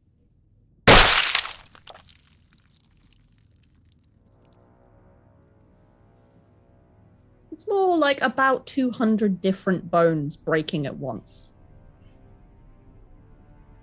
As her entire body skeleton. her entire skeleton shatters at once and she dies. And the bandits kind of look around like the absolute fuck. I would have shivered at that. That sounded like a lot of bones. Yeah. Is the, if is you, the body if still there? at- yeah, you can go look at the body if you want. Shambles doesn't want to, but Shambles is going to. I will go look at the body as well. Yep. You both kind of you both kind of steer plot convenience senior senior senior over there. Partly because you're terrified that if you put your feet on the ground you'll get slighted by an uncaring god or something. But you look down and you've both seen some horrible things. And I don't think anything could really prepare you for the fact that some bits of skin have bones sticking out of them. Some of them have bulges where you where they're desperately trying to break free.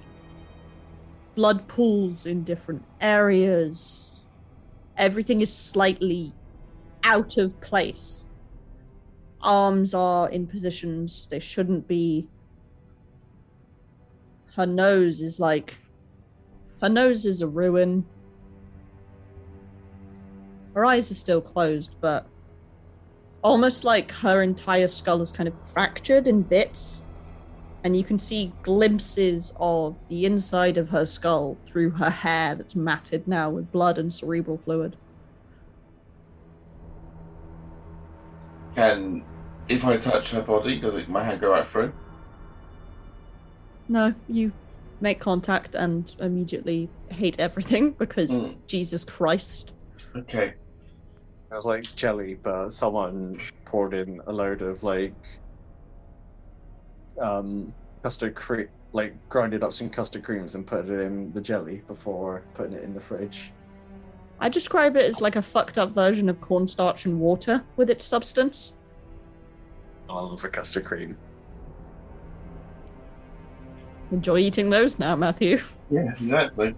Um. Okay. Um. Dakota, do you mind if I? Uh,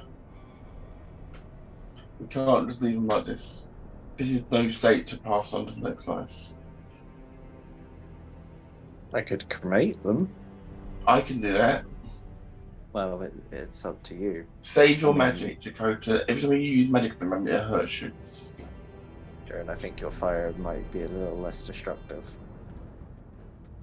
I can't create bonfire. Okay. Because all I've got is fireball, scorching ray, or burning. Yeah, I cast a cantrip, create bonfire.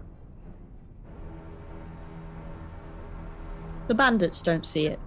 They don't seem to see you at all. But the moment the fire starts, their horses all bolt and they leave through the barrier. But you both just kind of stand vigil over this half elf who died in pain, alone, and afraid. You don't know who they are, who they were, who they could be. All you know is they died here, and it seems they died a long time ago. And if they did, why, is, why is this being shown to you? Why does it matter? Laura, What? everything She's we've- she's car- you've she's like on a different horse. It's like sup sup bitches. she's like sat astride. everything we've seen so far has made sense, one way or another. This one hasn't made sense. Why are we seeing this? Please explain. I will allow you three questions about this situation. Choose Dakota, carefully. Let's not mess this up. Who gets two questions? Who gets one question? As I say to Shambles. Let's have one each, then have roll off the last one. Rollies. Let you go first. Is this is is this was your idea? Well, we need to, we need well we need some answers for sure. Have I got have I got zone of truth? I don't think I do. You're trying to cast zone of truth on a god. Summary You of might just- shambles. You might as well cast shape water on a tsunami that's destroying the continent. Oh wait, you wanted to try that. Mock me for trying to at least try to stop. I mean, cataclysm. I wasn't going to comment on the fact that you went, "Don't cast magic; it hurts you." When Moira existed. Moira's an idiot. She's a witch. She literally has intelligence. That's what her whole deal is. Yes, but Being Yeah, an but- intelligence cast. in any case, you brought us here, obviously.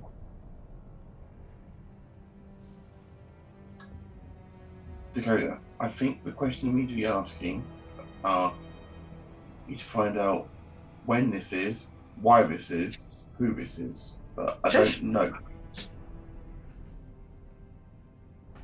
I'm asking you, not her. Yes, so that might count as a question. It's not, I'm not, I'm not speaking to her. I'm asking you. To make it easier, why don't you just say, "This is my question," then say the question. So oh, we should do that. We shall do that. Shall And do to that. answer your intern, you realize I'm telepathic, right? So I can hear your internal debate right now. Why would I bring you here and show you this if I was going to lie to you? What relevant question? What relevance does this lady have to the our visions This, that you're showing us? well, less to do with you, but this lady is irrevocably tied to the formation of the waste entirely. Well, that explains why she didn't want to leave the waste. Lorath kind of snickers at that. Well, she certainly seemed pain when she saw the, when she saw the barrier anyway. I mean, you saw what happened when she hit the barrier. Wouldn't you be afraid? Oh yes. Hold up right hand. That's one. Okay. That was a good question though. Well done, Dakota. Yes, yes, well done. Hey, we're working together. It's the first time we actually work, work together on the not slap each other, right? That's a little bit sad. And yes, I and, found these aggravating. and yet unfortunately true. I mean, so are you, my dear. How long ago was this? Exactly. Uh, from your timeline, 437 years ago. 437. Yep. Rather precise. But hmm, I bet nothing less. Well, I've been alive all this time. I kind of need to keep track of dates. Right, Dakota, we've got one question left. What do you think we should ask? Or should we save it for now? It's one more question about this vision. You are Oh. free to ask about other visions. I was just busy before. I couldn't really reply. Hmm. Dakota, you think about a question for this one. I've got a question about the one we saw. Yazima, Yes. Is that what's going to happen to me? no. That does not happen to followers of the twin-tailed fox. And what in the name of the blue haired hog was that? Ignoring that blasphemy. That is what happens to the carriers of the name, the twin tailed fox. I said before, it is a title. It is not a single being, it is an honor passed from person to person. So that Asma had the title. And when he died, the creatures took it and bestowed it to whoever came next. That is the path I set in motion. Then, with that, with that, with that, still talking about the Asma, who has it now? I don't think you're allowed to know that yet. Though it's always fun to see what parts of a sentence you focus on. How did the magic get out out of hand in the waste? What caused its corruption? That's the big question, isn't it? No one is entirely sure. Not even my brother. Not even my sister. The main thing we know is that. Well, we are on borrowed time. And sometimes when things are meant to end and they don't, the universe takes matters into its own hands. Slightly terrifying. Was my last. That was the third question. I think we're ready to see what's next. Okay. If you're going to be any use in your current existence, then I need you to understand where we came from. Onwards. Okay, we are back to Alex. Five. Okay. That took long enough to get to. Time to hide again. You cut to a graveyard. There is there are two ceremonies in progress. You're in a fairly affluent area. It seems, you know, well off, rich. There's two young women holding each other, sobbing next to one grave. There's a man stood looking well, more than just depressed, just kind of empty next to another. They're all in fairly good finery. And did you ever visit your family's graves, Dakota? I don't think Dakota ever got the chance to.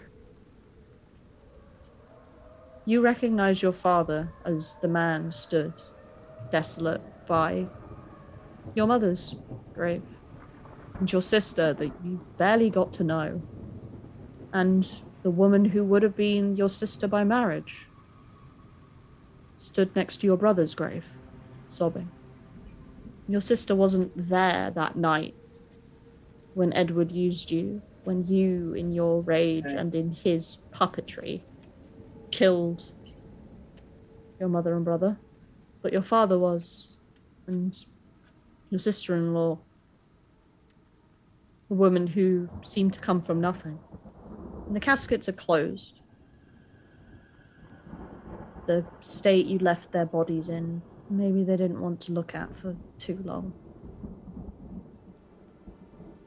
And you see your father laying a, a bouquet of like a mixed bouquet of lilies and roses onto your mother's grave. You see like just a single tear roll down his face before he grits his teeth,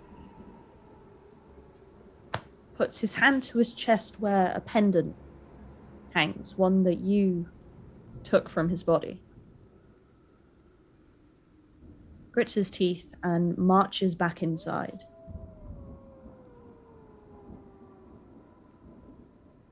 Your sisters, in this case, watch him go. There's kind of a quiet commiseration between them. Before they go.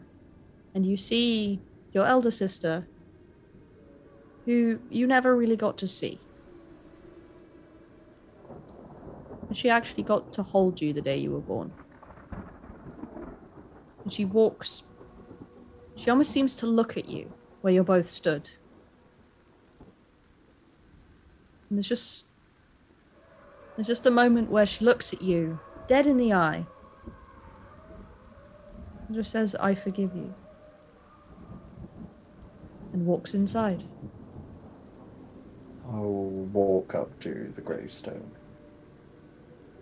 Your brother or your mother? In between them, I think. Yeah.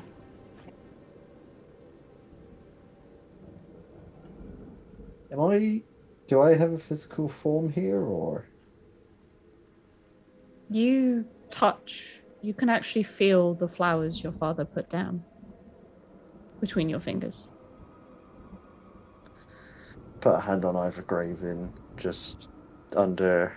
mutter under my breath. I'm sorry. For letting go of them and taking a step back. As you do that, you kind of. No, there's like a moment where you f- think you feel two hands on your shoulders. But there's no one there when you look. Matt, roll me a d4. Two. Okay. We are going here.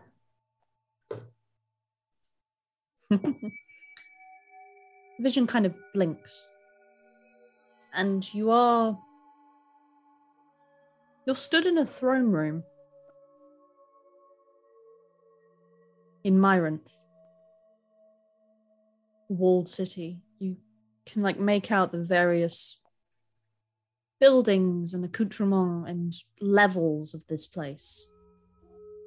What's Dakota? Would Dakota know this is my room?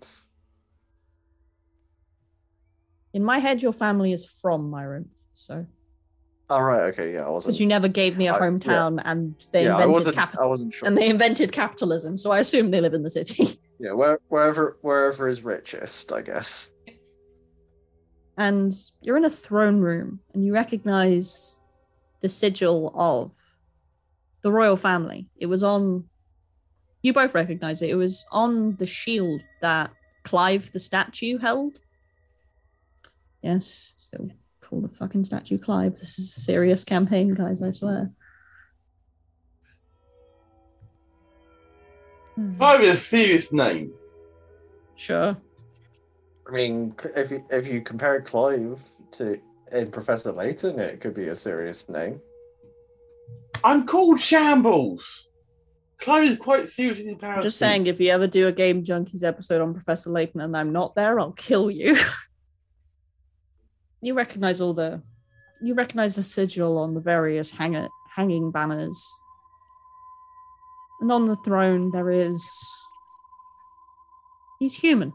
He's. He looks about forty-five, weary. He's got some grey coming in his hair. His arms are fucking built. The crown lays heavy on his head. It's like a, it's almost like a brass circlet.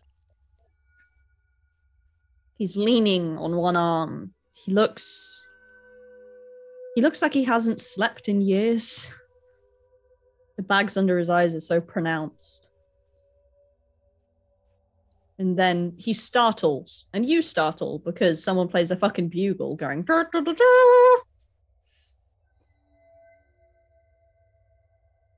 And into the room strides. Well, it's about six, seven people. One of them seems to be like security more than anything, but they stride in. You recognize one of them. One of them's Calreo, just strolling in. Like he don't give a fuck. They're all in various outfits of nobility. They look swaggy. There's there's a decent mix of races, ages, genders. And they all kind of they all bow to Alaric, as you would now guess. And they start muttering back and forth about council and about preparations and discussions and taxes and land ownership and and a lot of it goes over your head.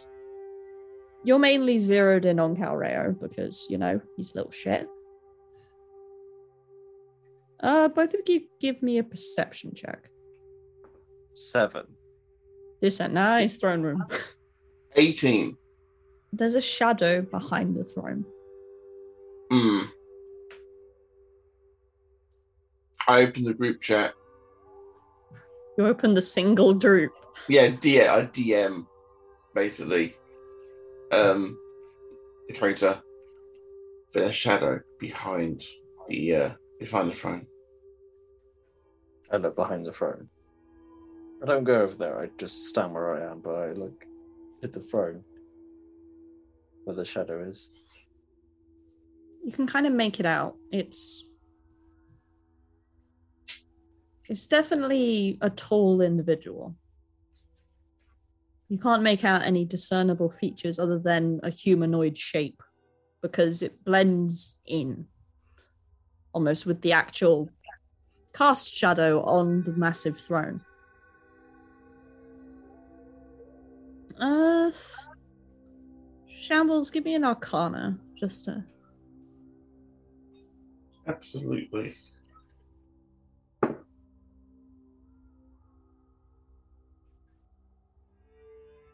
Mm, the 14. The king has some magic. The council have a shit ton of magic between them. Especially Calreo, you're just kind of there like Jesus. Mm. Uh, you didn't roll high enough for that bit. But the thing behind the magic, the thing behind the throne dwarfs all of that. It's much like a tsunami in a paddling pool. That's the magnitude of it. It hurts to even focus on for more than a second. Hmm.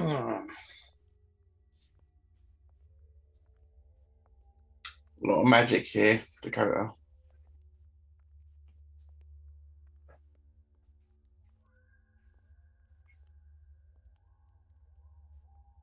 I'm sort of just not really hearing that, just focusing on this shadow.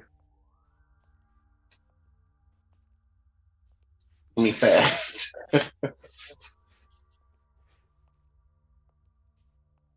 Dakota, give me a wisdom saving throw, please. Twenty-six. what? I- I'm proficient in wisdom. And that was a natural 20. So 20 plus 6. I mean, you needed that because the DC was 25. Oh shit! you avoid by the skin of your you don't know whether it's because your blood and everything is corrupt right now so it's harder to latch onto but you avoid by the skin of your teeth dominate person Oh shit! from the creature behind the throne because it senses you too like it kind of sensed that shambles was scanning for magic. And then it felt its your gaze on it and immediately tried to take control of you.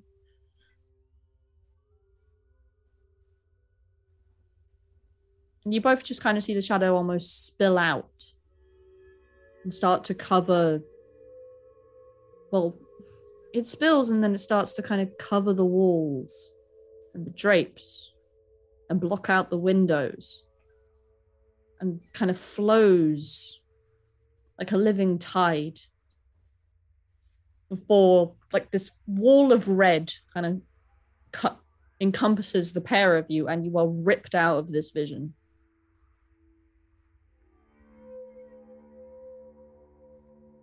and Laura, you just hear Laura in your head being like, Jesus Christ. What The hell was that? You've heard how we have a puppet king? That's his puppeteer. The power behind the throne. Vorer does not take kindly to intrusions. I probably shouldn't have put you there, but I needed you to understand.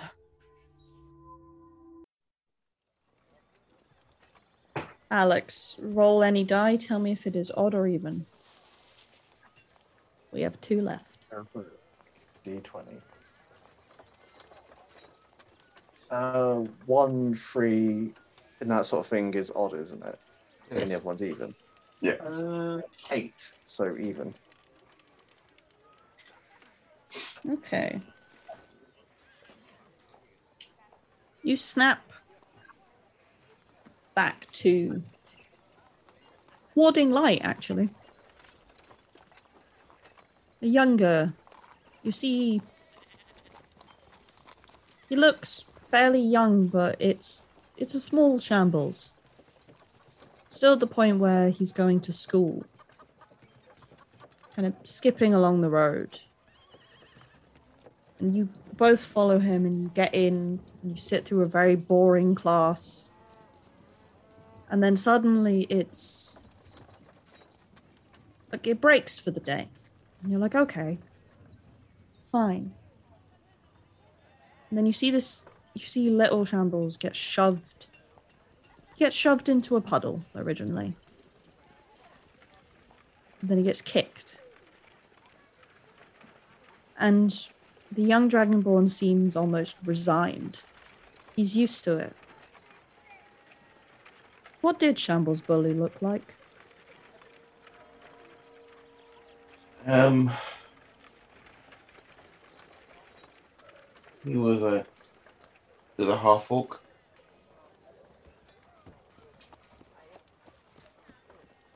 You know, sort, of youngish, obviously. Same sort of similar sort of age to Shambles, but he was better than his. They, they thought they were better anyway. Um, so better clothes, obviously, and had all the latest quills and all that sort of stuff. You know, everything that, to get them ahead, basically. And this guy made sure that Shambles knew it. Did this incident happen before or after your parents died? Let me check my notes because it's been a while since I looked at that bit. I since- kept track. It's been a while since I read those. That read what I wrote.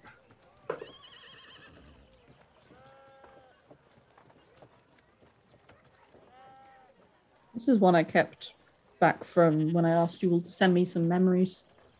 If Dakota wasn't corporeal, Dakota would feel the urge to punch this half orc in the face. Because Dakota was little. This Dakota is little. This would have been before. Yes. This half orc. What name did you give him? Um, I We're just going to call him Wanker McGee. I didn't give him one, but I'm more than happy to name him You are. Douglas. Douglas. Douglas. You don't know what's going on with Douglas lately.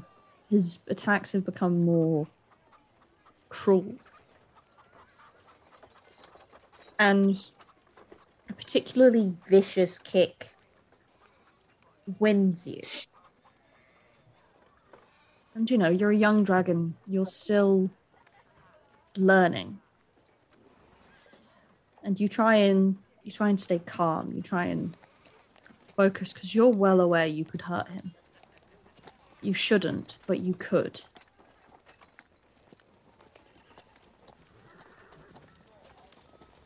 And then he, well,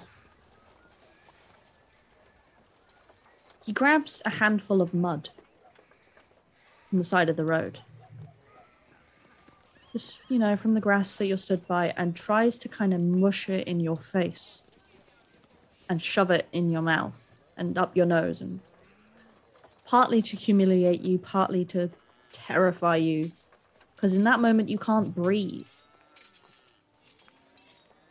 And, well, you ever been around a dragon when they can't breathe? You both step back as this jet of flame erupts from this tiny shambles, encompassing the face, the arms, the upper chest of him. And, well, I mean, Dakota, you've murdered people. You've heard flesh melt before. You hear this, and this is painful because you hear Shambles sobbing as well. Shambles is terrified and screaming and in pain. And this in the in the end, Douglas is young.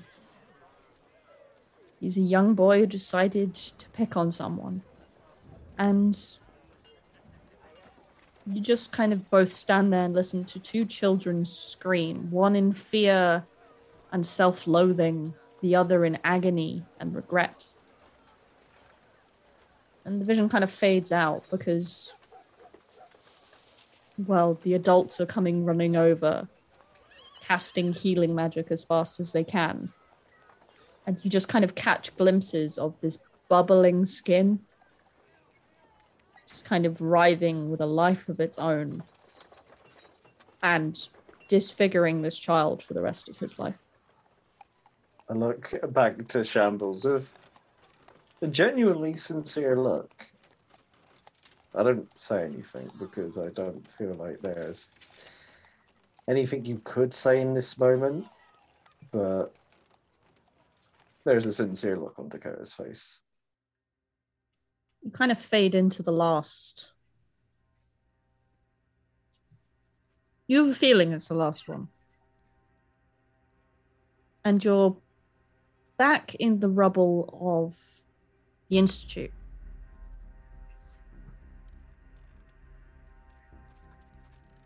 You see, like, scattered around, it's mainly just ashes. And clawing themselves out of said ashes, missing an eye, but very much alive, is Kalseru. Who still looks? K A L S E R U.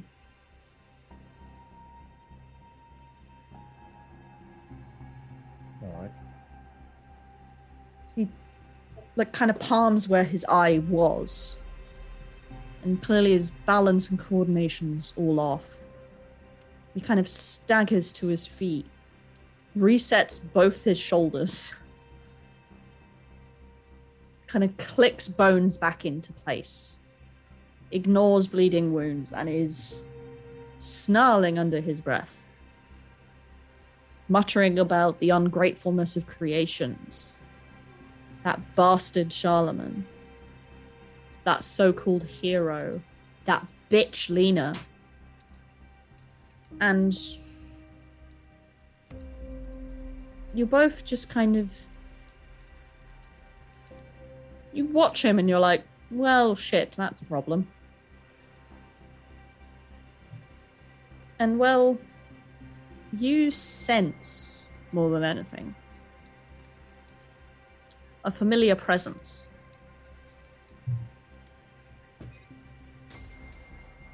A towering one, one that one that you've only seen once before.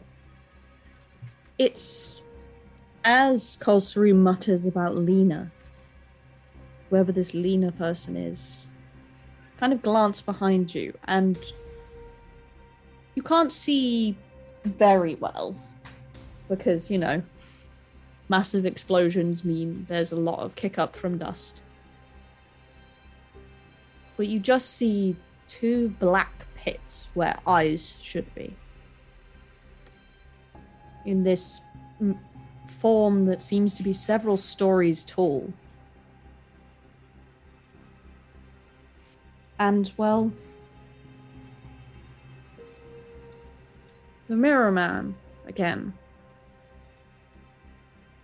He doesn't really walk, his form kind of manifests itself smaller next to Kalseru.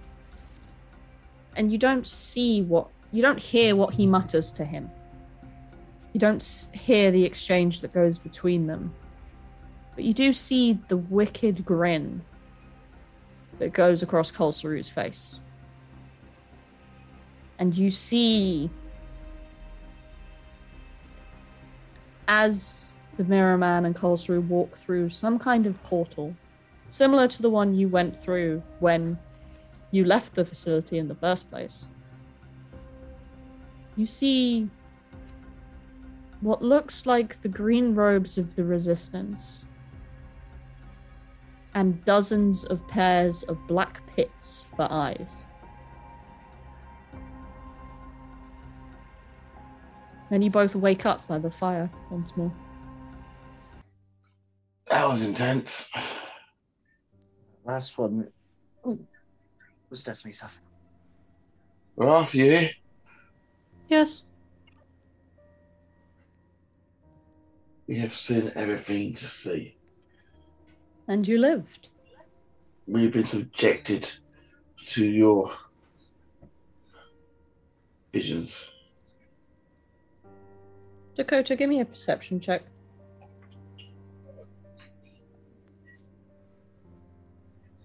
Fifteen.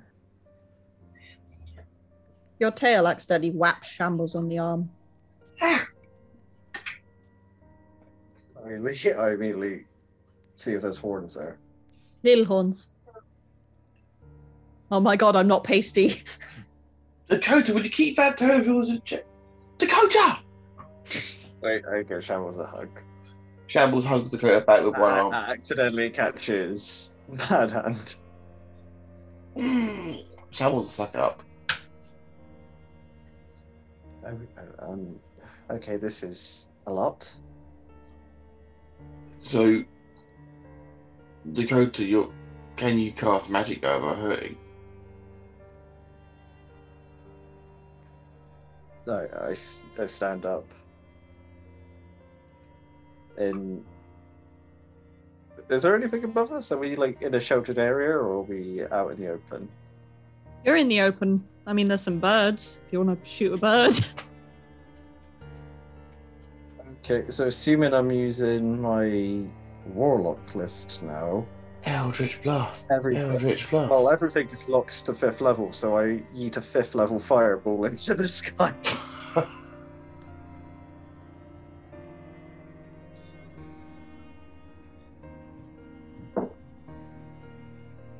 Okay, both of you give me a Dex save. the fuck, Dakota? I Roll some damage, you one. No, no damage. Just Four. 19. okay. Uh, Dakota, you managed to dodge the twelve very twelve seagulls that fall from the sky, Shambles, you get hit in the face with an on fire seagull and take four damage. Just four damage. Was it four fire? Just four. It's kind of bludgy fire because, Blood- you know, Bloody fire. because, you know, kamikaze on fire seagull. Indeed.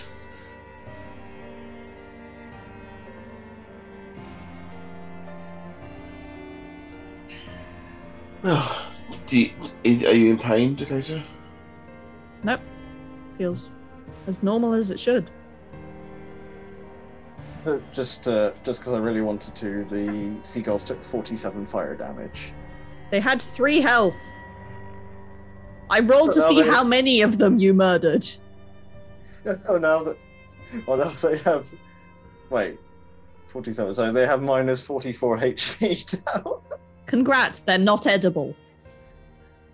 You have burnt them beyond edibility. Save your, save your spell, save your spells, though, Dakota. You never know you're going to need them.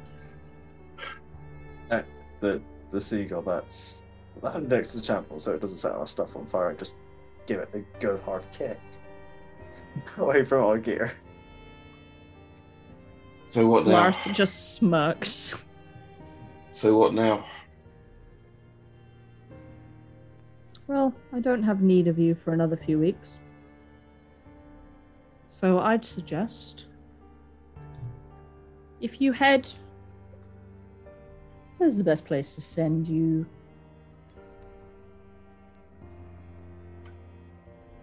If you head to Ship's Haven, you can meet up with the crew. of The ship you were on last time. You should find Tony. In full health. And given how long it'll take you to get there, you'll have about a week of peace. Before Mariana from the Resistance should meet up with you and give you a task. Do what she asks. Okay.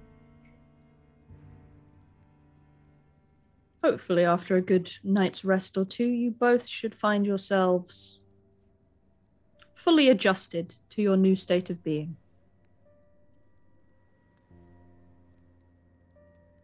I see. I, I will walk up to. Is the shadow? St- does the shadow have a form, or is it just a shadow now? Warrior right now is like a shadow on the floor. When he crept towards you, he had a physical form. He kind of varies depending on what he wants. Walk up to um, Lorinth, if that's her name. That's what I got written down. Lorath. Lorath. And give her a hug. Thank you. She like rubs you back. She's she's very sweet. There's very few campaigns where I can say, yeah, I got a hug from a god. Yeah. She offers you a hug as well, Shambles. Shambles reluctantly takes one, knowing that his boyfriend is now fine. Shambles now realizes he had to explain to his boyfriend he nearly killed him. Oh boy. That'll be fun to roleplay. I miss the Tony voice already. Hello.